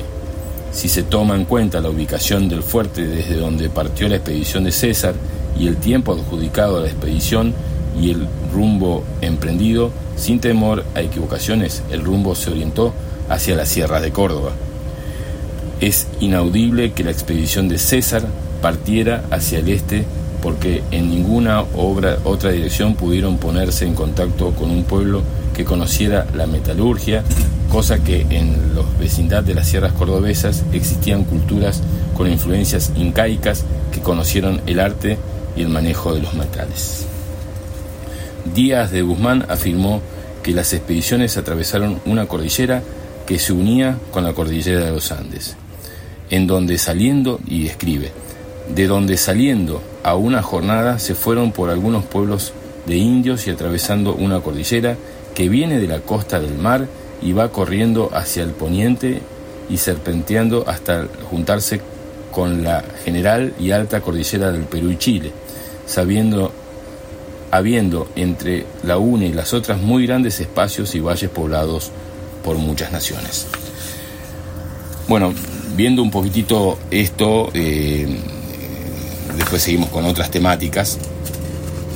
Eh, creo yo que lo que nos eh, han cambiado a los que de alguna forma buscamos o tenemos idea de, que existió una ciudad llamada Ciudad de los Césares, que muchos se la, eh, la emplazan en, la zona de, de San Martín de los Andes y algunos en Tierra del Fuego eh, lo que explica Brad Hunter como investigador, que leyó estos libros, y que eh, investigó un poquito más sobre Díaz de Guzmán y otros investigadores de Aníbal Montes, em, es prácticamente imposible que hayan llegado en tan poco tiempo desde este lugar, que sería hoy San Lorenzo en Santa Fe, hasta el sur en tan pocos días. Iban a caballo, iban a pie y también iban encontrándose con ciertos eh, grupos étnicos que los, con los cuales compartieron alguna información. Imagínense que un viaje desde ese lugar hoy podría llegar llevar un determinado tiempo en vehículo eh, sobre carreteras. En aquel momento no había ningún tipo de carreteras, era todo monte, era todo eh, bosque y, nada de esto podría haber sido factible en, tan poco tiempo. Así que, según este historiador, la ciudad de los Césares, que no es, eh, no, se habla de César por, por este militar, sino que eh, se habla más de, una ciudad de los Césares por un origen de búsqueda de la época de Roma. Bueno, mucha información para seguir compartiendo. Eh, vamos a ver si hay algunos mensajitos que van llegando. Nosotros seguimos en un ratito nomás con el programa Tercer Ojo. Muchas gracias.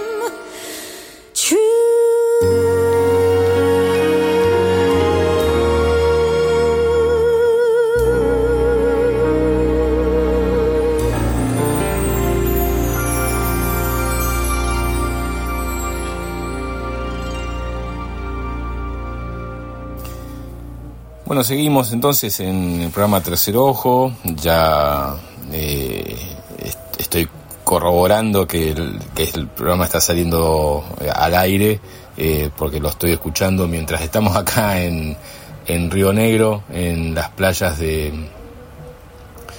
Playas Doradas, un lugar muy, muy especial y muy lindo, recorriendo un poco la Patagonia Argentina y pronto a encontrarme con gente que quiero mucho en la zona de Península de Valdés. Bueno, estamos eh, leyendo el libro de Brad Hunter, la historia detrás de los mitos de Erx, Y bueno, eh, es muy, muy interesante la posibilidad de, leer un poquito esto. Mientras lo leo, para mí se los leo a ustedes y entre todos vamos eh, sacando conclusiones. Así que vayan mandando mensajes, como es el caso eh, de Carlos Goncalves, que hizo la Fabián Buen Día acá firme como cada sábado, tremendo lugar allá en, en la playa. Abrazos, abrazos Carlitos. Michelle Martínez dice, buen día Fabi acá desde Punta Indio escuchando la radio del amor. Abrazos para todos, acá estamos haciendo el aguante. Qué bueno, qué bueno que estén allá Michelle. Un abrazo para India. ¿eh? Un hermano de la vida eh, que nos, nos, eh, nos enlazan un montón de situaciones. Hace dos días atrás estaba en otra playa leyendo este libro. Eh, y, y, bueno, y, bueno, metiéndome un poquito en la historia investigada por parte de Brad y, y el mismo Brad me escucha eh, y, me escucha etéricamente, ¿no? Porque no sabía que yo estaba leyendo esto y me manda un mensaje. Me dice, Fabián, eh, bueno, me contó cosas que, tienen que ver con Sixto Paswell, que se va a encontrar mañana con él cosas, informes, eh, imágenes que, le vinieron, mensajes que le vinieron y que los quiere compartir con Sixto y justo también Sixto lo llama a él para juntarse. Fíjense cómo son las cosas. Yo pensando en Brad, teniendo el libro, eh, y, y, Brad me llama. Y, y Brad pensando en Sixto, que tenía que pasarle un mensaje y Sixto lo llama y se van a juntar ahora el lunes. Esas cosas pasan, son partes del, de, este nuevo reencuentro que, álmico que estamos teniendo. Eh, y un día después digo, ¿y si yo leo parte de, como puedo, ¿no? como ustedes saben, eh, parte del libro de Brad y podemos entre todos sacar ideas de qué es lo que fue realmente la historia de América, cómo fue la conquista de América, cómo fueron eh, sucediendo la, las intervenciones europeas en América y con qué sentido. Eh, y bueno, aquí me, me encuentro leyendo el libro de Brad y Brad me pone, acá escuchándote. Tu voz es mi voz. Abrazo y gracias por estar acompañándote con mi libro en este hermoso viaje. Bueno, va a ser parte de, de, de mis momentos de tranquilidad. Estamos en este pueblo de, de, playas doradas que no tiene internet. Entonces uno no, no agarra un celular, agarra un libro, cosa que a mí no me pasa una vez cada tanto. Bueno, los mensajes van a ser escuchados bastante después porque no estamos totalmente en vivo. Bueno, eh, Gachi Ceballos dice desde Carlos Paz, mi querida hermana, dice, hola, te estoy escuchando. Bueno, qué lindo, qué lindo saber que estás ahí.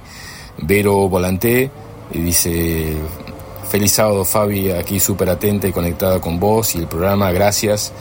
Eh, qué bueno que estemos así. El Faco Acolanis me, dice que le avise cuando mande el último grave. Bueno, eh, audio digo. Carlos Goncalves entonces, eh, Brad, Gachi eh, Ibero Volante. Bueno, el resto de los mensajes no son para leer al, al aire, ¿no? Eh, creo que seguimos grabando, vamos a corroborar eso y si seguimos grabando vamos a leer un poco más de este libro de Brad. Dice, eh, la leyenda de la ciudad de los Césares se traslada a la Patagonia. Aníbal Montes, en su estudio Fantasía y Realidad de la leyenda de los Césares, que lo escribió en 1952, escribe, Sobre el viaje mismo del capitán César, punto originario de la leyenda, me parece que la, que la más eh, informativa de las crónicas que dicho viaje nos hace el padre Lozano en su obra sobre la conquista del río de la Plata y del Tucumán, escrita por este sabio investigador de la Compañía de Jesús hace justamente dos siglos. Este autor, según él mismo lo asegura, tuvo en sus manos copiosa documentación, actualmente perdida, vaya a saber en, este, en estos viejos archivos. En lo que se refiere a dicho legendario libro, yo sigo al padre Lozano porque el único que me proporciona la suficiente información para ubicarme geográficamente. Este es un escrito de, Aníbal Montes, ¿no? Este pasaje del estudio de Montes es fundamental porque mientras todos sitúan a la ciudad de los Césares como una ciudad perdida en la Patagonia, el investigador argentino, basado en documentos perdidos que tenía en el poder un sacerdote jesuita, el padre eh, Lozano, misionero jesuita, no duda en ubicar geográficamente entre el territorio de Córdoba y San Luis a la ciudad de los Césares. La gran pregunta entonces, ¿cómo deriva la leyenda hacia el territorio patagónico? Según Montes, para que la leyenda de la ciudad de los Césares tomara fuerza era necesario que existiesen grandes riquezas que encantaran a los conquistadores, más precisamente al capitán César. De lo contrario, no hubiese perdurado el mito. El informe elevado por la corona española en, 19, en 1587 por el gobernador Ramírez de Velasco hace menciones a fabulosas riquezas auríferas en la región del Curaca y con Lara. Con Lara es ahí en, San Luis, ¿no? Las crónicas del padre Lozano no dudan a la hora de situar la expedición de César en una fabulosa expedición en territorio de Córdoba y San Luis. Montes, estudiando detenidamente el informe enviado al rey por el gobernador Ramírez de Velasco, asegura que la riqueza y los tesoros vislumbrados por César y sus hombres debe permanecer aún oculto en algún territorio de las serranías. Obviamente Montes desconocía la existencia de una extensa red de, eh, de pasadizos que llegarían a unir puntos muy distantes de Sudamérica, por lo que no es descabellado pensar que al igual que los incas se escondieron de, la fiebre de oro de los conquistadores del tesoro de Atahualpa, el rey de los blancos habría ordenado al gran cacique hacer lo mismo probablemente al seno subterráneo de la ciudad encantada.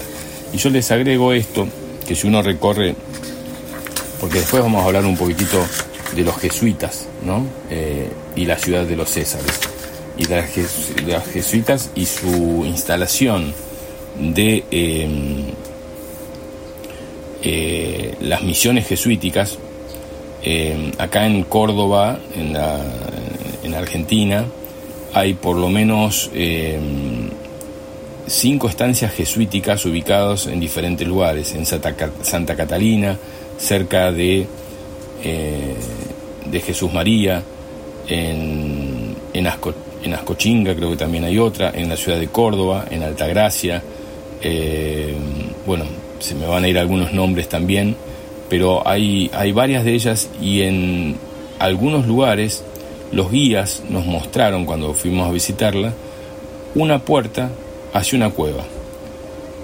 Y esas cuevas eh, decían, mira, esto sale muy lejos, pero ya lo taparon, ya lo cerraron, no quieren que la gente se meta acá, está prohibido meterse por esta puerta y por este túnel.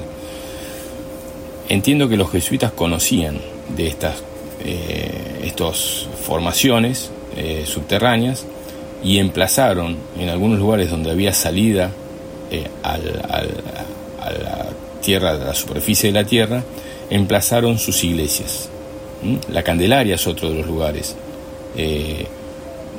bueno, son, son lugares muy especiales. Y si estos lugares fueron utilizados por los originarios nativos para esconderse de los españoles y fueron utilizados eh, por las em, eh, por los antiguos eh, habitantes de, las tierras de Mu y, de Atlántida, es muy probable que todo esto esté siendo investigado. Investigado y ocultado a la vez, ¿no? Son investigaciones que no son sacadas al aire. Eh, y continúo, dice, en las crónicas del gobernador Ramírez de Velasco se relata, debo advertir a su majestad que estas provincias de, eh, provincias de indios son las que tienen más forma de oro y plata y esmeraldas y otras riquezas, y muchas más sumas de indios que por otros nombres llaman las provincias de Trapalanda y de Lin y por otro nombre César, y esa es la que fue a buscar el gobernador Gonzalo de Abrego, y se dice que llegó bien cerca de ellas y llaman a César porque un soldado llamado César la descubrió en el río que llaman Talamochita. Talamochita. ¿Suena a Calamuchita? Fíjense cómo los nombres fueron cambiados, pero también eh, eh, su cacofonía eh, nos sigue identificando con ciertos lugares. En referencia aquí se precisa, y sin lugar a dudas, un conocedor de la historia de la metafísica como lo fue el profesor Terrera, y que no duda en relacionar a las ciudades encantadas de Córdoba con las de La Rioja, especialmente situadas en Talampaya y en Fátima.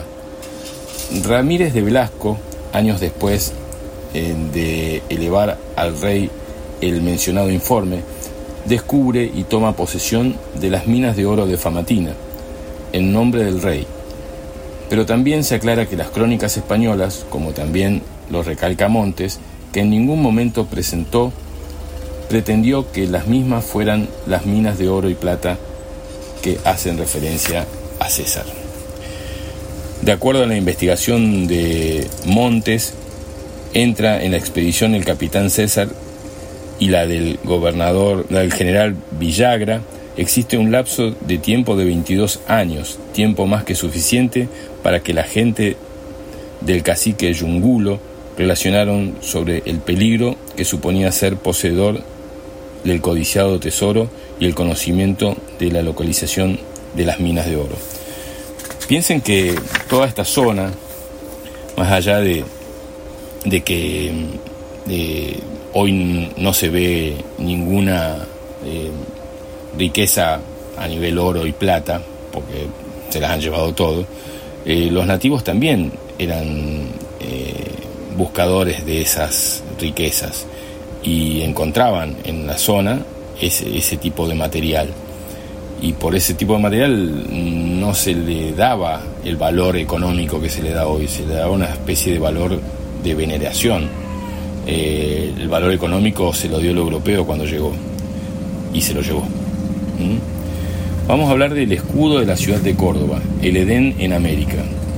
El escudo de armas de la ciudad de Córdoba, de la Nueva Andalucía, se cree que fue creado en 1573 por el escribano Francisco de Torres Ortiz, quien formara parte de la expedición que acompañaba a Cabrera. El escudo de la provincia está conformado por un eh, campo gules que evoca, en opinión de algunos historiadores, a la armadura torácica que usaron los conquistadores españoles. En, opinión de otros especialistas, el escudo también evoca a un corazón, indicando que la provincia de Córdoba está en el corazón o centro geográfico de la República Argentina.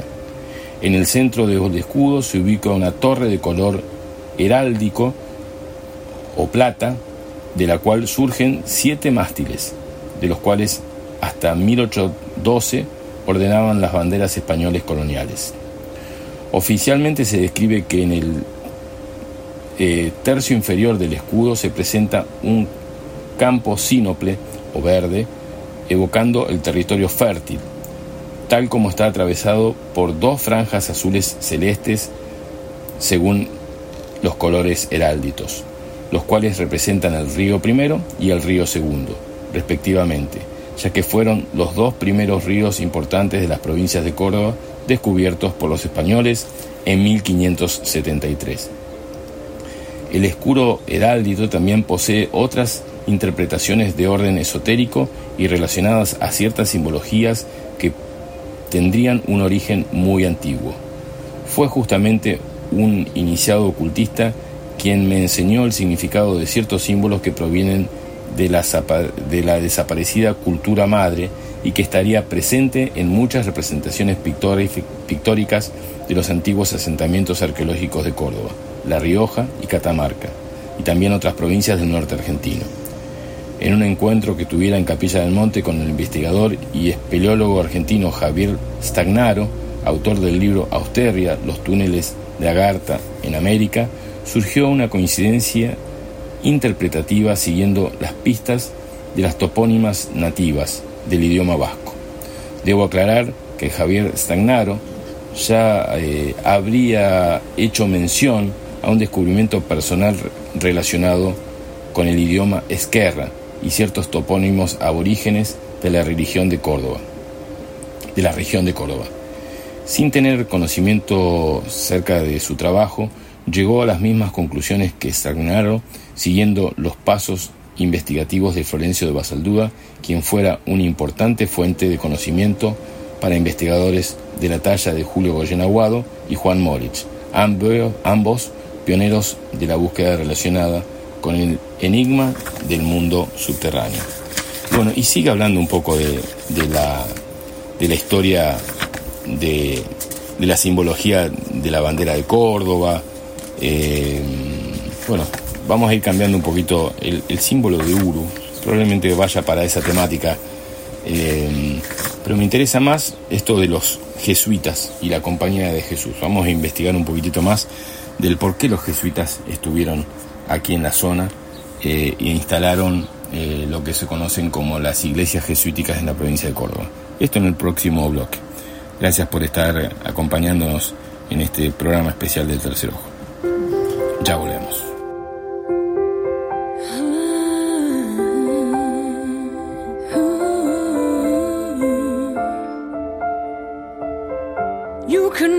Me by railway. You can reach me by trailway. You can reach me on an airplane. You can reach me with your mind. You can reach me by caravan. Cross the desert like an Arab man. I don't care how you get here, get here if you can.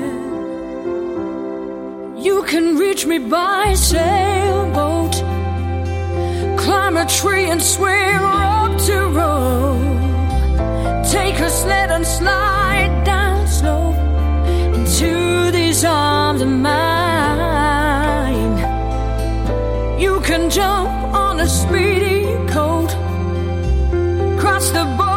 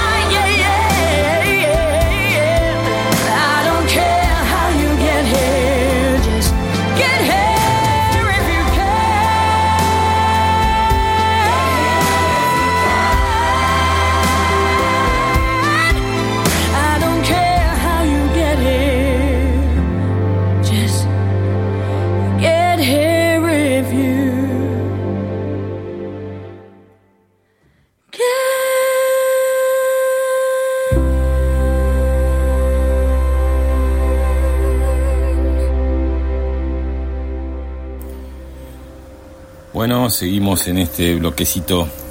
No sé si vamos a llegar al final del programa, pero eh, a cumplir con las tres horas, pero bueno, vamos a, intentar llegar un poquitito más. Me escucho y me escucho leer y digo, qué lindo sería leer un poco mejor para poder eh, informar o, llegar eh, con una voz concreta y- y segura eh, semejante libro. Porque este es un libro que te digo, Brad, deberías, como vos sabés que contás siempre con mi ayuda, deberías volver a editar y yo sería una persona muy interesada, eh, ya te lo dije una vez, en, ayudarte a editar nuevamente este libro, porque esto tiene que llegar a muchas personas que les gusta leer.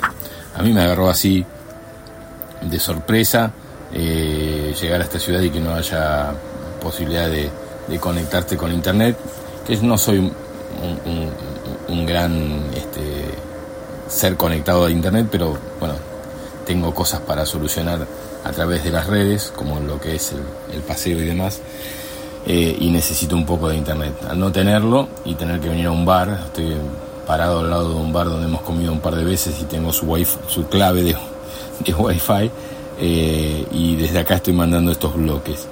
Eh, entonces, cuando estamos en la costa, la realidad es otra. Caminamos, disfrutamos y, nos conectamos a través de, este, de, diferentes lecturas con Cari. Ella tiene su libro que está leyendo, que es de Bárbara Marciniak, Recuperar el Poder, la sabiduría pleyadiana para un mundo en caos, y yo elegí este de Brad. Bueno, eh, no sé si vamos a llegar hasta el final del programa, pero eh, les voy a compartir un poquitito más sobre los misterios de de de, del mundo subterráneo, de los nativos, de, Argentina y de América. Eh, sí, compartir algunos mensajes que fueron llegando, en el caso de Bea, que dice, hola querido amigo Fabián, me encanta escucharte, feliz de un nuevo sábado con tercer ojo, aquí escuchando junto a Gustavo, abrazo para los dos. Eh, eh, hablando de temas apasionantes como lo hablaba Brad. Claro, Brad lo que pasa que lo hacía desde el conocimiento, yo lo estoy leyendo. ¿eh? Entonces, una, una, charla o un taller con Brad es eh, algo apasionante porque lo sabe desde su propia investigación y del conocimiento y yo simplemente lo estoy leyendo a mi forma. Bueno, ahora les voy a hablar sobre los jesuitas y el mundo subterráneo. Eh, subterráneos, mundos subterráneos, dice así. La Compañía de Jesús. La Compañía de Jesús, eh, cuyos miembros son comúnmente conocidos como jesuitas, es una orden religiosa de la Iglesia Católica fundada en 1534 en Montmartre, con una, una colina situada a orillas del río Sena, en París. Eh, por el San Ignacio de Loyola, esto fue entre que nació en 1491 y falleció en 1556, junto con San Francisco Javier, el beato Pedro Fabro, Diego Laines, Alfonso Salmerón, Nicolás, bueno, varios, varias personas que han, formado, eh, siendo aprobada por el, el Papa Pablo III en 1540. No existían fronteras geográficas ni culturales para la orden misionera, quienes podrían ser considerados los primeros globalizadores. Sobre la orden se ha tejido todo tipo de historias que la involucran con la alquimia, la metafísica, el mundo subterráneo, la masonería, y se los acusaba de ocultar un enorme secreto, el de controlar la política de los países en los que actuaban.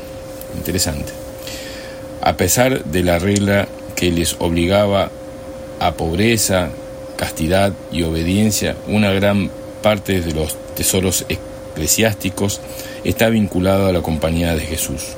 Los jesuitas adquirieron rápidamente poder y prestigio, tanto político como económico. El rey de España, Felipe II, preocupado por lo que eh, él consideraba una amenaza restringió el control de sus riquezas en España por medio de una ley que promulgaba en 1592 por el jesuita misionero, se desplegaron en toda la orbe, concentrándose principalmente en el mundo nuevo, es decir, una zona muy amplia de colinas españolas que se extendía desde Estados Unidos y México por el norte hasta el territorio argentino por el sur. Cuando esta situación llegó a oídos de la corona española, es comprensible que eh, eh, deseara compartirla y para ello decretó un impuesto del 20 10% conocido por la Quinta Real sobre todos los productos del Nuevo Mundo. O sea que los impuestos vienen ya desde aquella época. ¿eh? Los misioneros jesuitas enseguida se las ingeniaron para burlar el heraldito público, por lo que con el tiempo era inevitable una confrontación. Muchos jesuitas empezaron a almacenar grandes cantidades de plata y oro en América en lugar de enviarlos a Europa. Almacenaban sus ricos tesoros en sus bienes secretos pasadizos subterráneos. Al cabo del tiempo, la corona española perdió la paciencia y en 1767 expulsó a la Orden de América del Sur. Antes de abandonar el Nuevo Mundo, los misioneros, sin duda con la esperanza de volver pronto, ocultaron minas y cuevas y otros escondrijos que albergaban las riquezas que habían acumulado a lo largo de su misión evangelizadora.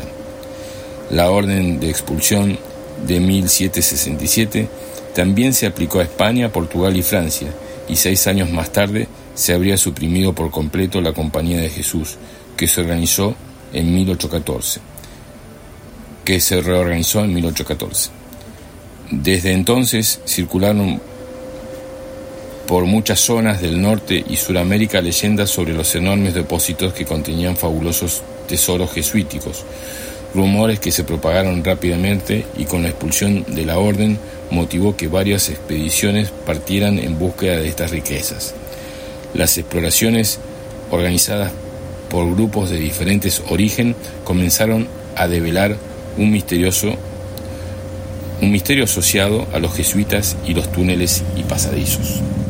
Bueno, acá estamos nuevamente eh, leyendo y eh, aprendiendo y entendiendo ¿no? todo lo que tiene que ver con eh, una historia mal contada o deformada por parte de, los libros que se, leen en, una, en una escuela de cualquier país.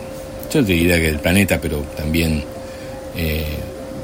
concentrémonos en Argentina y la historia que nos estuvieron contando estamos hablando que los jesuitas, eh, si bien lo sabíamos, a través de estos textos podemos confirmarlo como que eran saqueadores furtivos de las tierras, o sea que esto de no tener riquezas y demás, y ahí habría que ver eh, las asociaciones entre los jesuitas eh, y diferentes gobiernos de otros países, porque si bien no robaron para la corona española, porque le negaron un montón de, riquezas, probablemente haya habido asociaciones con otras, otros gobiernos, eh, que en este caso, si hablamos de 500 años, 600 años, 500 años, eh, probablemente Inglaterra haya estado muy, muy metida en todos estos negocios. Continúo con el libro de Brad Hunter, dice, se sabe que los jesuitas fundaron misiones y abrieron minas en todos estos lugares, paradójicamente tratando de salvar las almas de los nativos, haciéndolo con los mismos eh, empeño que saqueaban sus riquezas. La capacidad de influir en el poder iba en paralelo con la expansión de sus misiones a lo largo a los más alejados rincones del planeta, donde tomaron contacto con otras civilizaciones y lograron registrar en crónicas todas las historias y tradiciones culturales, como también sus mitos y leyendas que los acercaron a los más ocultos misterios y secretos del pasado. Sin lugar a duda, los jesuitas sabían más de lo que declararan saber. Tal vez el mayor enigma asociado con la orden sea que su presencia en cada lugar coincide con las áreas de mayor misterio relacionados a culturas desaparecidas, grandes tesoros, legados de mundos perdidos y los mitos relacionados al mundo subterráneo. En el lapso del tiempo comprendido entre 1599, año de la llegada de las órdenes a Córdoba, y 1767, cuando se produce su expulsión por orden del rey Carlos III de España, la Compañía de Jesús estableció un sistema cultural, social, religioso, económico y territorial centrado en la ciudad de Córdoba y se organizó alrededor de las empresas educativas y espirituales de la compañía. Para asegurar el sustento económico de la enorme estructura se consolidó un sistema de estancias establecidos, lo que les decía, establecimientos rurales productivos situados en el interior de la provincia. Eran seis al final. Dice, las seis estancias fueron en Carolla, Jesús María, Santa Catalina, Alta Gracia, La Candelaria y San Ignacio. La orden de religiosos católicos tenían un poder indiscutible en aquella época, estamos hablando de entre 1616 y 1725. ¿eh? Eh, y según se ha podido saber, uno de los principales motivos para establecerse en remotos y sagrados lugares en los que existían remanentes culturales de tiempos precolombinos, era hacer desaparecer toda aquella prueba que demostrara la existencia de civilizaciones muy antiguas, antidiluvianas, que habitaron en la muy antigua tierra de América. No siempre se quemaba o se destruía los documentos de los objetos ancestrales, sino que muchos de ellos eran trasladados en secretos al Vaticano. El objetivo era ocultar toda prueba que supiese un riesgo a los fundamentos de las sagradas escrituras cristianas. América era conocido mucho tiempo antes de la llegada de Colón. Desde el principio de la historia conocida se instaló una conspiración para ocultar la verdad y de las pruebas de la existencia de otras civilizaciones que pusiesen, pudiesen poner en peligro la versión implantada de la historia de la humanidad. El Vaticano y las monarquías y la masonería judeo-cristiana y los jesuitas también han interpretado todos los medios de mantener la verdad histórica bien oculta y la humanidad en perpetua ignorancia de todos.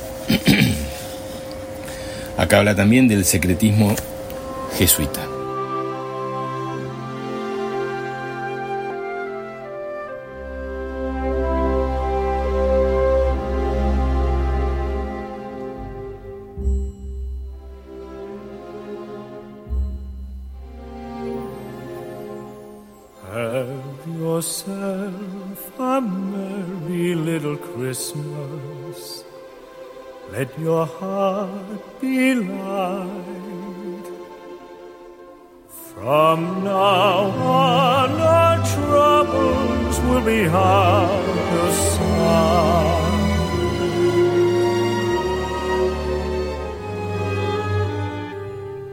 Have yourself a merry little Christmas. Make the Yuletide gay. From now on, our troubles will be miles away.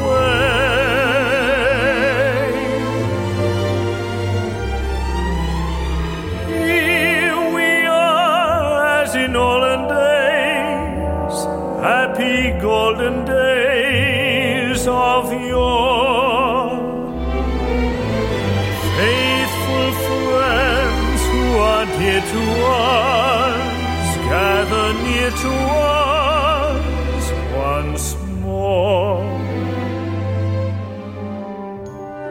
Through the years, we all will be together if the fates allow.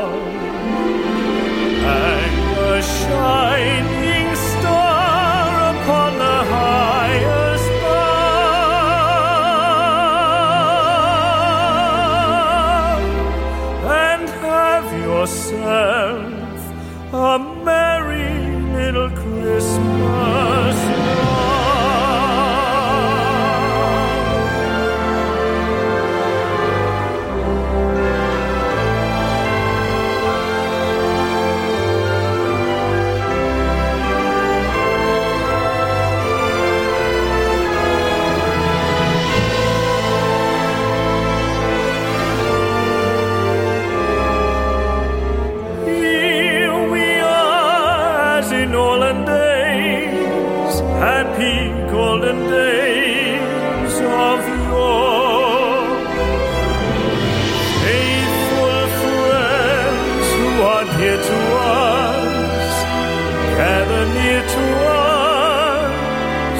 once more.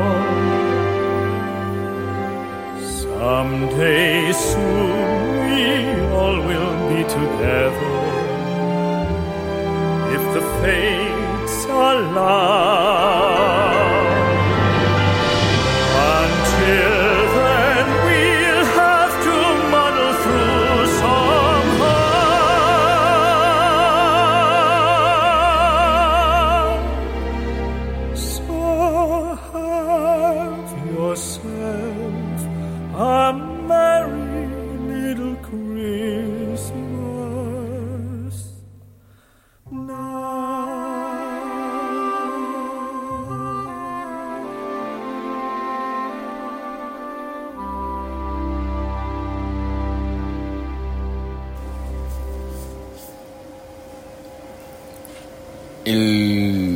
Jesuita. Los jesuitas fueron los primeros en establecer asentamientos en lo que se imponía a los nativos asimilar costumbres que no eran propias de su tierra y cultura, hábitos de trabajo disciplinados y obligados a convertirse a la fe cristiana. Estos asentamientos fueron llamados misiones. Las órdenes, las órdenes cumplían el papel muy importante en el desarrollo de los centros culturales y educativos más antiguos de América del Sur, tales como las universidades de Lima, Buenos Aires y Córdoba. En todo punto en lo que los jesuitas se instalaron, lo hicieron no solo con fines misioneros, sino también movilizados por su enorme conocimiento esotérico y oculto de las órdenes siempre demostró a través de los propios miembros. Desde los primeros tiempos de su creación, los jesuitas emprendieron una intensa búsqueda para hallar los reinos del preste Juan o del rey de los mundos. El intento por hallar los centros espirituales ocultos, especialmente en la ciudad de los Césares, fue motivo de interés tanto de Rosacruces como jesuitas. Salteo un poquitito algunas partes y dice, desde la llegada de los jesuitas a Córdoba, su presencia se asoció a túneles y pasadizos. Oficialmente nadie hace referencia a túneles, pero en la creencia popular existen historias que hablan de redes subterráneas naciendo de las edificaciones más antiguas de Córdoba, colonial, y corren debajo de la tierra y llegan hasta Alta Gracia. Fíjense lo que les decía, ¿no? Esto lo digo yo.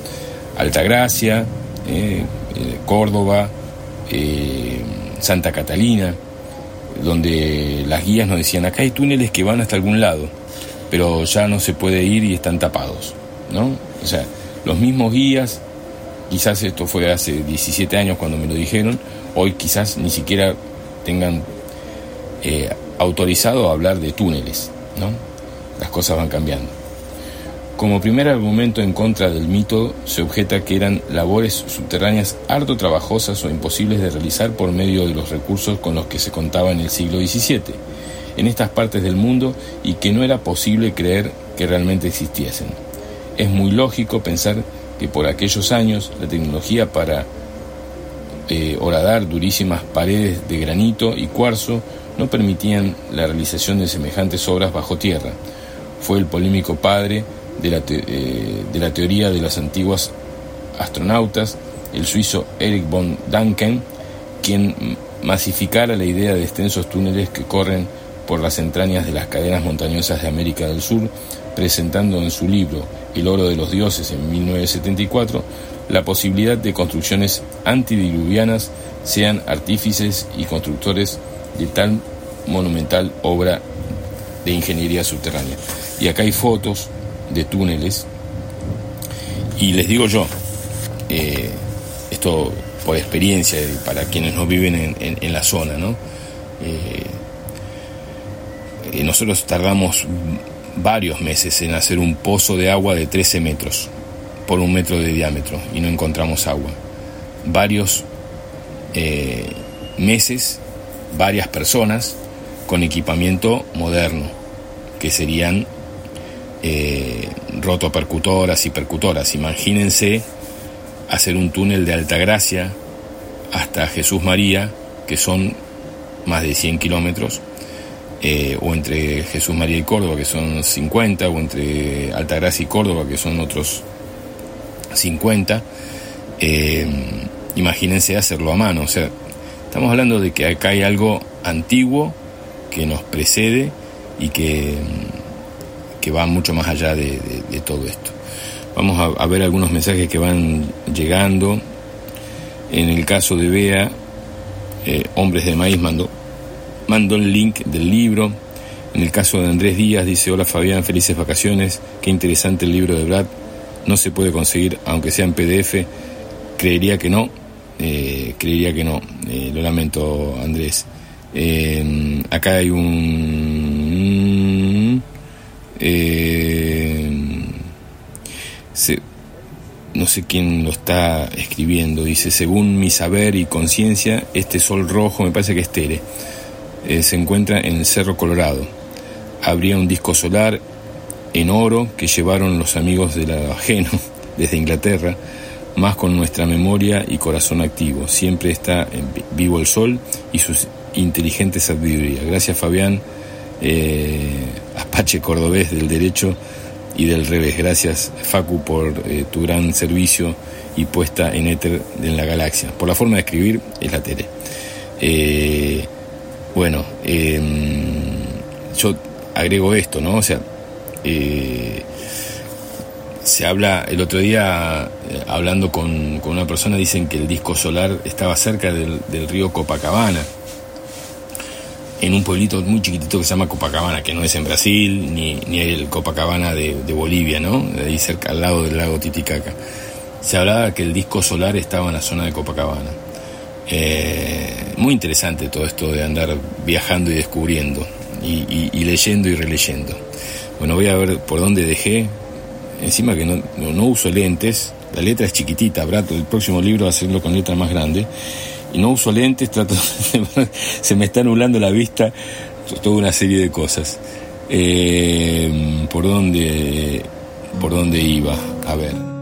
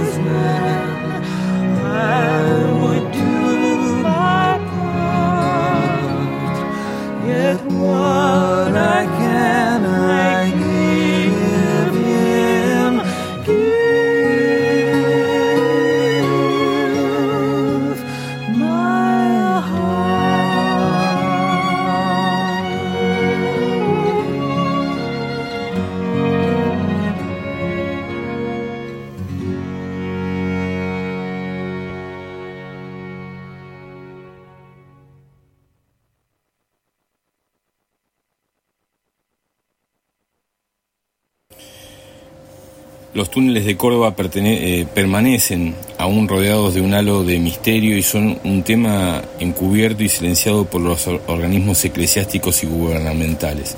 Piensen que todas las... Eh, la, religión, eh, las escuelas cuando fueron creadas eran escuelas religiosas. Si las escuelas eran religiosas, nos enseñaban lo que ellos querían de este tipo de historia, olvídate que lo vas a encontrar en un libro de historia eh, tradicional, el manual del alumno bonaerense o esas cosas que hemos leído eh, desde mis hermanos mayores o primos mayores hasta, no sé si existirá todavía esa lectura, pero fueron muchos años, ordenados por las mismas iglesias. O sea, ellos transformaron la historia a su beneficio y la mantuvieron durante cientos de años, por lo menos en, nuestra historia unos 400 años, cambiando constantemente y llevándonos hasta, hasta, este, hasta este tiempo en el cual empezamos a leer y escuchar unas voces diferentes. En distintas zonas de diferentes localidades de la provincia se ha constatado la existencia de túneles, de cuyo origen poco se sabe. A pocos kilómetros de la capital mediterránea se encontraron cuatro túneles sobre el cauce del río Suquía, el Suquía rodea la ciudad de Córdoba, los cuales parecen hallarse unidos entre sí por un quinto pasadizo que se encuentra en los alrededores de Villa Rivera Indarte, estamos hablando de unos 20 kilómetros de la capital. Sobre la margen izquierda del río, los tramos revelados, relevados poseen una extensión cercana a 20, a 20 metros y con una altura suficiente para transitarlos en forma erguida. Según confirmó el historiador y miembro de la Academia Nacional de Historia, Miguel Ángel Bravo Tedín, en la década del 60 un grupo esotérico trabajó afanosamente en uno de los túneles del Suquía extrayendo agua y lodo de su interior, además de picar las paredes en búsqueda de supuestos tesoros que se presumía, bueno, entonces muy muy esotérico no eran si buscaban tesoros, que se presumía era un botín que los conquistadores habrían escondido en algún punto de su trayecto. La información, esto de buscar dinero, ¿no? Buscar riquezas, eh, parece que es, es difícil de separarlo del ser humano, la necesidad de tener riquezas, en vez de conocimiento o sabiduría, más que conocimiento. La información sobre la existencia del tesoro habría sido obtenida por uno de los miembros del grupo, quien aseguró haber recibido la información mediante un mensaje canalizado telepáticamente. Nada obtuvieron en su expedición y el misterio del tesoro continúa hasta la fecha. Lamentablemente, en el momento que me predisponía a investigarlos, los copiosas lluvias de finales del año 2013 y que continuaron durante los primeros meses de 2014 ocasionaron inusuales crecidas del río Suquía, inundando la mayoría de los túneles que se encuentran en su margen. La iglesia es la principal interesada en mantener todo oculto. Los jesuitas no otorgaron permisos para trabajar en las propiedades con el fin de investigación y muchos piensan que esto se debe a causas que van más allá de los temas puramente religiosos. Domingo Faustino Sarmiento, oh, por Dios, en su obra Facundo, Civilización y Barbarie, en 1845, hace mención al misterio de los túneles y pasadizos de Córdoba cuando escribe La Compañía de Jesús, en cuyo presbútero hay una trampa que da a la entrada de los subterráneos que se extiende por debajo de la ciudad y van a parar no se sabe a dónde en los subterráneos de Córdoba de 1975, el periodista e investigador Efraín Bischolf también se refiere a las criptas y en, eh, exploraciones de los subterráneos jesuíticos. Por su parte, el historiador paraguayo Julio César Chávez, quien falleció en 1989, advierte en el Supremo Dictador, en su libro, que en los antiguos edificios jesuitas existían cuevas subterráneas. Un valioso aporte nos lo ofrece el autor, el doctor Manuel López Cepeda, quien revela que en los antiguos edificios jesuíticos existían cuevas subterráneas. Todos los libros evidentemente nos están llevando a la misma idea. La versión de los túneles y cuevas subterráneas que partirían desde los eh, propios cimientos de las construcciones jesuíticas, como también de los supuestamente existentes en otros sitios de la provincia mediterránea, las fueron recogiendo no pocos autores y agregando cada uno de ellos los pormenores encontrados en sus investigaciones. Además, como se mencionó anteriormente, eh, sobrevivió por siglos la historia convertida en un mito popular que hablaba que desde Córdoba a Altagracia y desde Córdoba a Jesús María, lo que les decía recién, existían túneles ¿eh? que unían todos los puntos entre sí, a pesar de que en ningún registro eh, conocido de la orden se halló jamás evidencia escrita o gráfica que demuestre que en las estancias de Santa Catalina y Altagracia pudiese existir semejantes construcciones subterráneas. Pensando, pensando en tecnicismo, cualquier construcción subterránea para llegar a Córdoba hubiese tenido que pasar por debajo de la superficie, se tendrían que vencer alturas y llanuras en los cuales el rumbo hacia el destino prefijado requeriría máxima ingeniería. Se tendría que haber superado enormes formaciones rocosas, etc. Hay que reconocer que la ejecución de una monumental obra en aquella época era de un desarrollo tecnológicamente imposible para cualquier mortal. Este no es el caso del Perú, país en el cual se asocia producto de las pruebas obtenidas los socavones y las chicanas incas con los túneles de ingeniería jesuítica y de otras órdenes eclesiásticas. Se llegó a, afinar, afirmar que algunos de estos túneles se adentraban en las plataformas continentales suboceánicas para extenderse a otras regiones del planeta. Fíjense cómo, cómo podemos unir todo lo que tiene que ver con túneles con la desaparición de los nativos, ¿no?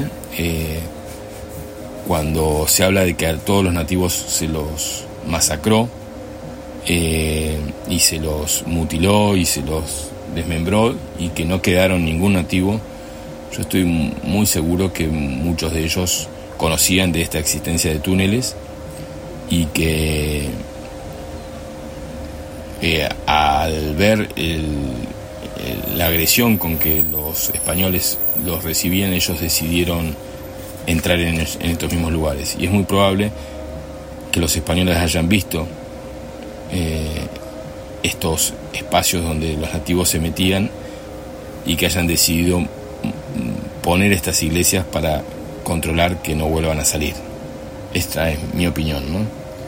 La creencia sobre la existencia de ciudades perdidas y subterráneas en Córdoba nos hacen otra cosa que alimentar la posibilidad de que existen túneles que conecten las construcciones jesuíticas con los hipotéticos túneles de origen ancestral. La antigua crónica española que hacen mención a la ciudad de los Césares y la sitúan en Córdoba podrían ser un elemento clave para entender la presencia jesuítica en las provincias, además de brindar un argumento valedero del porqué de la ingeniería subterránea de la orden. También, bueno, hay textos sobre el ocultamiento del padre Pedro Gremón y los secretos del eh, eclesiástico de los Andes, hay textos de un misterio en la, localidad de Malagueño. Bueno, hoy por hoy, ya, para mí son las 13 y 32, para ustedes seguramente eh, eh, un poquito más. Voy a ver si encuentro algún textito más salteando el tema de los túneles. Eh, acá hay, temas muy lindos en, otros capítulos que dicen las piedras sagradas y los bastones de mando, qué es un bastón de mando, leyendas del Tíbet en la Patagonia, eh, el maestro Orfelio Ulises, iniciación en el Tíbet, los mitos detrás del bastón de mando, el bastón fue hallado en fragmentos en tres piezas, la obra la otra historia del bastón de mando, bueno, muchas, muchas cosas para, para ir leyendo. Un poquito de agua y continuamos con el programa tercero.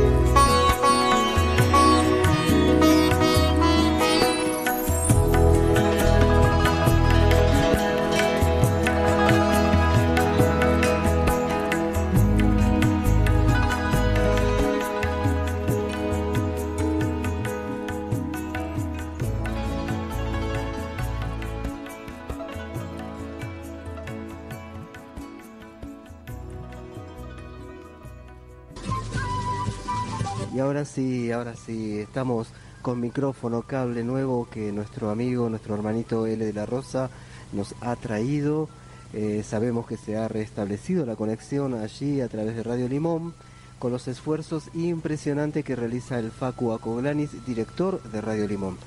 ¿Cómo Sí. estamos, Andrés? Bueno, ahora sí, saludando tranquila, Ahora disfrutando sí, ahora sí. el comienzo del programa, diríamos. Sí, siempre cuesta un poquitito cuando comenzamos, pero lo importante es que vamos sorteando, vamos sorteando las diferentes dificultades que se nos están a- apareciendo, vamos aprendiendo, Sí. vamos aprendiendo y sábado a sábado, con mucha paciencia de, de los oyentes, con mucho compromiso del Facu Acoglanis y de Félix Novela Q, el tuyo y creo que el mío también. Sí, también. Ahí comenzamos y salimos con todo en este peregrino.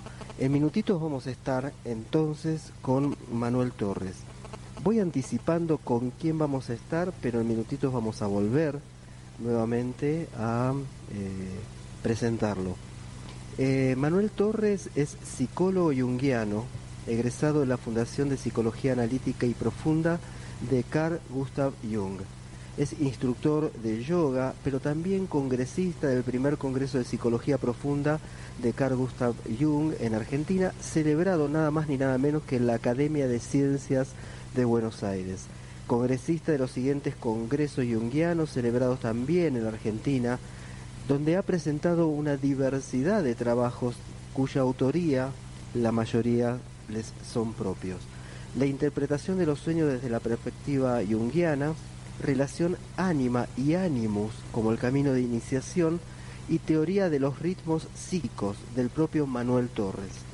Experto en tarot, intérprete del tarot de la librería clásica y moderna desde 1990 a 1995, columnista en el programa de la periodista Liliana López Foresi, columna encargada de la interpretación simbólica de la realidad sociopolítica tanto argentina como internacional, autor de varios libros y trabajos en otras publicaciones.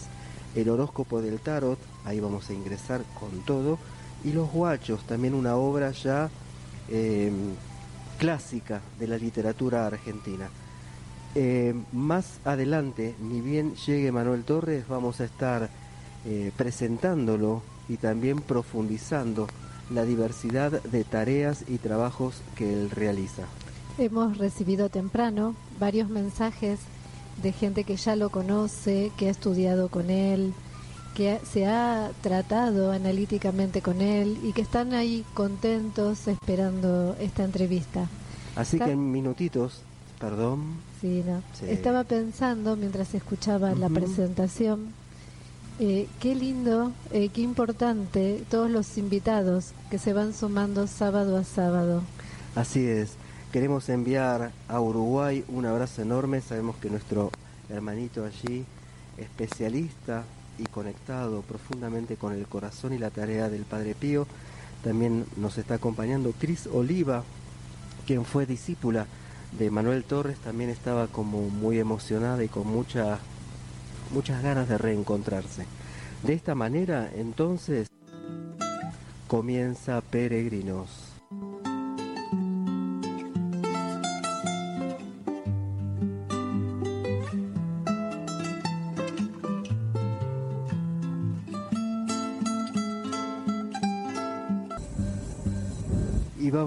Mientras esperamos a Roberto Manuel Torres, que ya nos avisaron que está viniendo, está en camino, quiero mm, compartir con aquellos oyentes, después los vamos a mencionar, que nos han consultado acerca de dónde queda el Valle de Punilla, algunas consideraciones geográficas de este lugar, y ahí tocaron mi corazoncito esa parte de guía que, que tenemos y que somos. Eh, este sagrado valle de Punilla, con algo más de 2.500 kilómetros cuadrados de superficie, se extiende, como les decía hoy más tempranito, desde Villa Carlos Paz hasta Charbonnier en su límite norte. El acceso desde la ciudad de Córdoba se puede hacer saliendo por la avenida Circunvalación, luego hay gente que toma el camino que pasa por Pajas Blancas, el aeropuerto, Camino del Cuadrado, y hay otros que ingresan directamente por Carlos Paz y recorren todas estas hermosas localidades desde Carlos Paz hasta aquí, hasta el eh, límite norte de, este hermoso valle.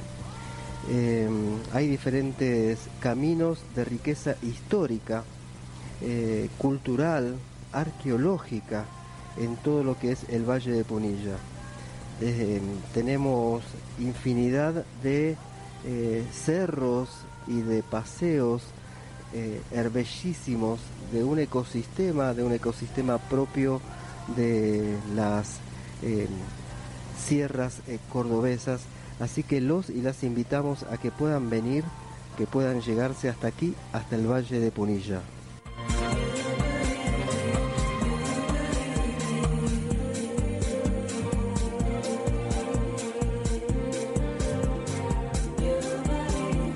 Para aquellos que están viendo, nos están mostrando que están mirando en los mapas para ver desde dónde estamos transmitiendo. Les decimos que este Cerro Uritorco, nuestro amado eh, Apu sagrado, es eh, la sierra, el cordón montañoso más alto aquí de las sierras chicas y que nos encontramos en la zona más hacia el este de, este, de estos cordones montañosos que son casi paralelos aquí en Córdoba, separando valles, abrazando quebradas y nacientes de ríos. Estamos también frente a otro cerro no tan famoso como el cerro Urituorco, cerro Uritorco, que es el cerro Pajarillo y muy cerquita también del cerro Colchiqui. Menciono estas tres serranías porque nosotros nos encontramos casi en el corazón de esa triangulación que es en las inmediaciones de los terrones. Allí, a los pies de los terrones, nos encontramos hoy transmitiendo este peregrinos.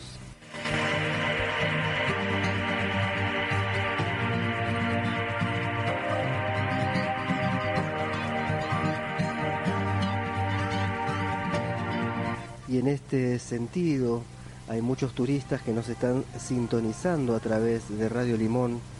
Les digo que creo decididamente que uno tiene que andar, experimentar, sentir ya habrá tiempo para sentarse y hacer una reflexión sobre la vida. Mientras tanto, este cerro te lleva para arriba y te lleva hacia adentro. El verdadero sentido de este maravilloso viaje es estar en continuo movimiento. Y más allá de la belleza absoluta que tiene este valle, el valle de Punilla, en el lugar donde estés, porque hay gente que nos está sintonizando desde la falda, Cosquín, Valle Hermoso, Los Cocos, La Cumbre y Capilla del Monte, más allá que nos estés sintonizando desde un lugar bellísimo por su naturaleza, bellísimo por su composición de los suelos, hermoso por su herencia cultural, arqueológica, antropológica, hay un territorio que te está llamando. Hay un vasto territorio que te está llamando, casi inexplorado, que es tu mundo interno si este lugar que tiene alturas increíbles y una pureza en su agua, en sus aguas y en su oxígeno, te lleva hacia arriba, pero también te lleva hacia adentro. Y esa es la invitación de peregrinos. Escuchamos que tenemos a la licenciada Andrea Fabiana Mayuri en esta previa que estamos realizando mientras esperamos a Roberto Manuel Torres y este territorio casi inexplorado por muchos de nosotros, que es un gran misterio, que es nuestra propia interioridad. ¿Qué reflexiones te, te despierta esto? Sentía, mientras te escuchaba, y escuchaba acá el sonido del agua, y miraba cómo has descrito al lugar, qué importante es cómo todo aquello que miramos, que contemplamos y que nos asiste para poder entrar a nuestro interior, Qué importante es llevarnos en ese camino hacia adentro. Un adentro que siento y creo que hoy es necesario explorarlo con los ojos positivamente, sin juicio, sin crítica, simplemente mirarnos, contemplarnos, de redescubrirnos en todos nuestros valores y potenciales que tenemos y que hemos desplegado a lo largo de nuestra vida, pero que hacia mirar hacia afuera o proyectarnos en un hacer externo, nos olvidamos de todas esas virtudes, de todo ese conocimiento y de todo lo que somos. Por eso escuchándote recién y escuchando, como decía, el agua, viendo los pájaros, los árboles, árboles nativos con tanta historia, me llevaba a recordar a todos los peregrinos que van transitando por acá, que van parando, que nos van contando sus experiencias, sus anécdotas de este contemplar y cómo su alma los trajo hasta acá, cómo su alma los está guiando en este camino interno, cómo su alma se está expresando simplemente contemplando. Con este recuerdo los invito a que soñemos, a que viajemos, a que estemos donde estemos, podamos contemplar nuestro interior con toda esta sabiduría ancestral, personal y muy profunda, que en esa profundidad no reconocemos todo lo que en sí somos y tenemos. Por eso este camino hacia adentro es paso a paso, día a día, sin prisa, pero estando con el aquí, con el presente en donde en ese presente nos conectamos con el verdadero tiempo y nos permite escucharnos, sentirnos. Claro que sí, no podemos estar todo el día en ese estado, pero sí que importante ayudarnos a fluctuar y reconectar y recordar que somos esa profundidad con tanta sabiduría, con tanto valor. Como dice una hermanita nuestra, una médica de Capilla del Monte, actuar en tercera, pero desde la conciencia de la quinta, que tiene que ver con las intenciones. No se trata de eludir o evadir, de evadir nuestras responsabilidades como seres sociales, familiares. Se trata de realizar lo que estamos haciendo desde otro lugar. Sí, y tampoco negar que tenemos emociones, que tenemos algunas dificultades, que hay momentos en los cuales no podemos estar en ese estado que nos gustaría estar. Aceptarnos, reconocernos y trabajar en uno mismo con las habilidades que cada uno tenga para instalar este nuevo presente con esta conciencia de que es importante ir hacia ese adentro que somos. Muchos servidores en el mundo están trabajando para la restauración de las correctas relaciones humanas, pero creo que el primer restablecimiento de correcta relación es con nosotros eh, y no hemos sido tan misericordiosos y amorosos en general con nosotros mismos. No, hemos aprendido a mirarnos con esos ojos externos, esa mirada que ha sancionado, que ha exigido, que pudo haber cuestionado, que nos ha obligado. ese modo de vernos de lo que nos falta, de que nos equivocamos. Pero hoy considero que es el momento para mirarnos con ese espejo positivo, con esa mirada del otro que nos reconoce con amor, donde ve lo mejor, donde ve quiénes somos en sí y ahí recordarnos. Muchas veces ese espejo positivo nos ayuda como un pequeño empujón para mirarnos a nosotros mismos. Y en este gran comienzo, de esta manera, estamos compartiendo desde este extremo norte del Valle de Punilla, desde Charbonnier, un lugar fundado por franceses, este nuevo evento, este peregrinos.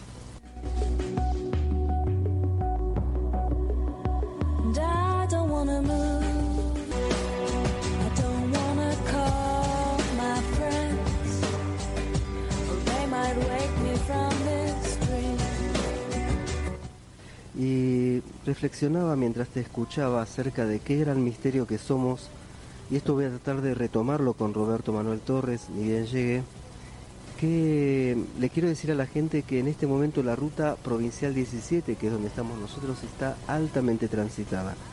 Así que seguramente a Roberto le está siendo dificultoso poder llegar hasta aquí, pero tenemos la esperanza de que, de que prontito vamos a estar dialogando con él. En este sentido, estaba pensando qué misterio que somos nosotros para nosotros mismos. Eh, raíces profundas que llevan a un discernimiento, raíces profundas que llevan a la toma de decisiones, raíces profundas, una herencia psicogenealógica y astrológica también, entre otras variantes, que conforman ese gran misterio que somos y que hacen que tengamos una mirada sobre determinada cuestión y no otra. Qué gran misterio que somos y muchas veces nos ponemos a juzgar y a criticar el inmenso misterio que es el otro también, ¿no? Cuando eh, tenemos un gran desafío y una gran convocatoria, que es ese universo interno, ese cosmos interno, ese cielo interno y a veces también ese infierno interno. Sí, es eh, un gran desafío poder empezar a navegar en esa profundidad. Eh, darnos cuenta que somos mucho más que lo que nos conocemos y en esa profundidad permitirnos recibir de qué modo, de cualquier modo simbólico que pueda aparecer, desde un sueño, desde un dibujo, desde una escritura, desde un estar quieto o desde un hacer, se nos va revelando y manifestando ese misterio que somos. Mientras te escuchaba, también pensaba, claro, no solo somos este mundo interno, que si bien es inmenso, que es transgeneracional, que tiene la historia de la humanidad, que tiene herramientas, conocimientos del universo, del cosmos. O sea, es inexplicable todo lo que está dentro nuestro sino que también estamos constituidos por varios cuerpos, varias conciencias, experiencia. Entonces somos mucho, mucho más de lo que nos reconocemos. Y me parece que el presente nos tiene que invitar a, a corrernos el velo que tenemos en nuestros propios ojitos para, para darnos cuenta que el mundo es más allá de lo que uno alcanza a ver. Y del mismo modo somos ese inmenso recurso que es mucho más allá de lo que aprendimos a vernos. Así que es que los invitamos, las invitamos a escuchar este tema donde León Gieco tal vez nos tire alguna punta de cómo recorrer ese camino, donde él transforma absolutamente todo desde el amor.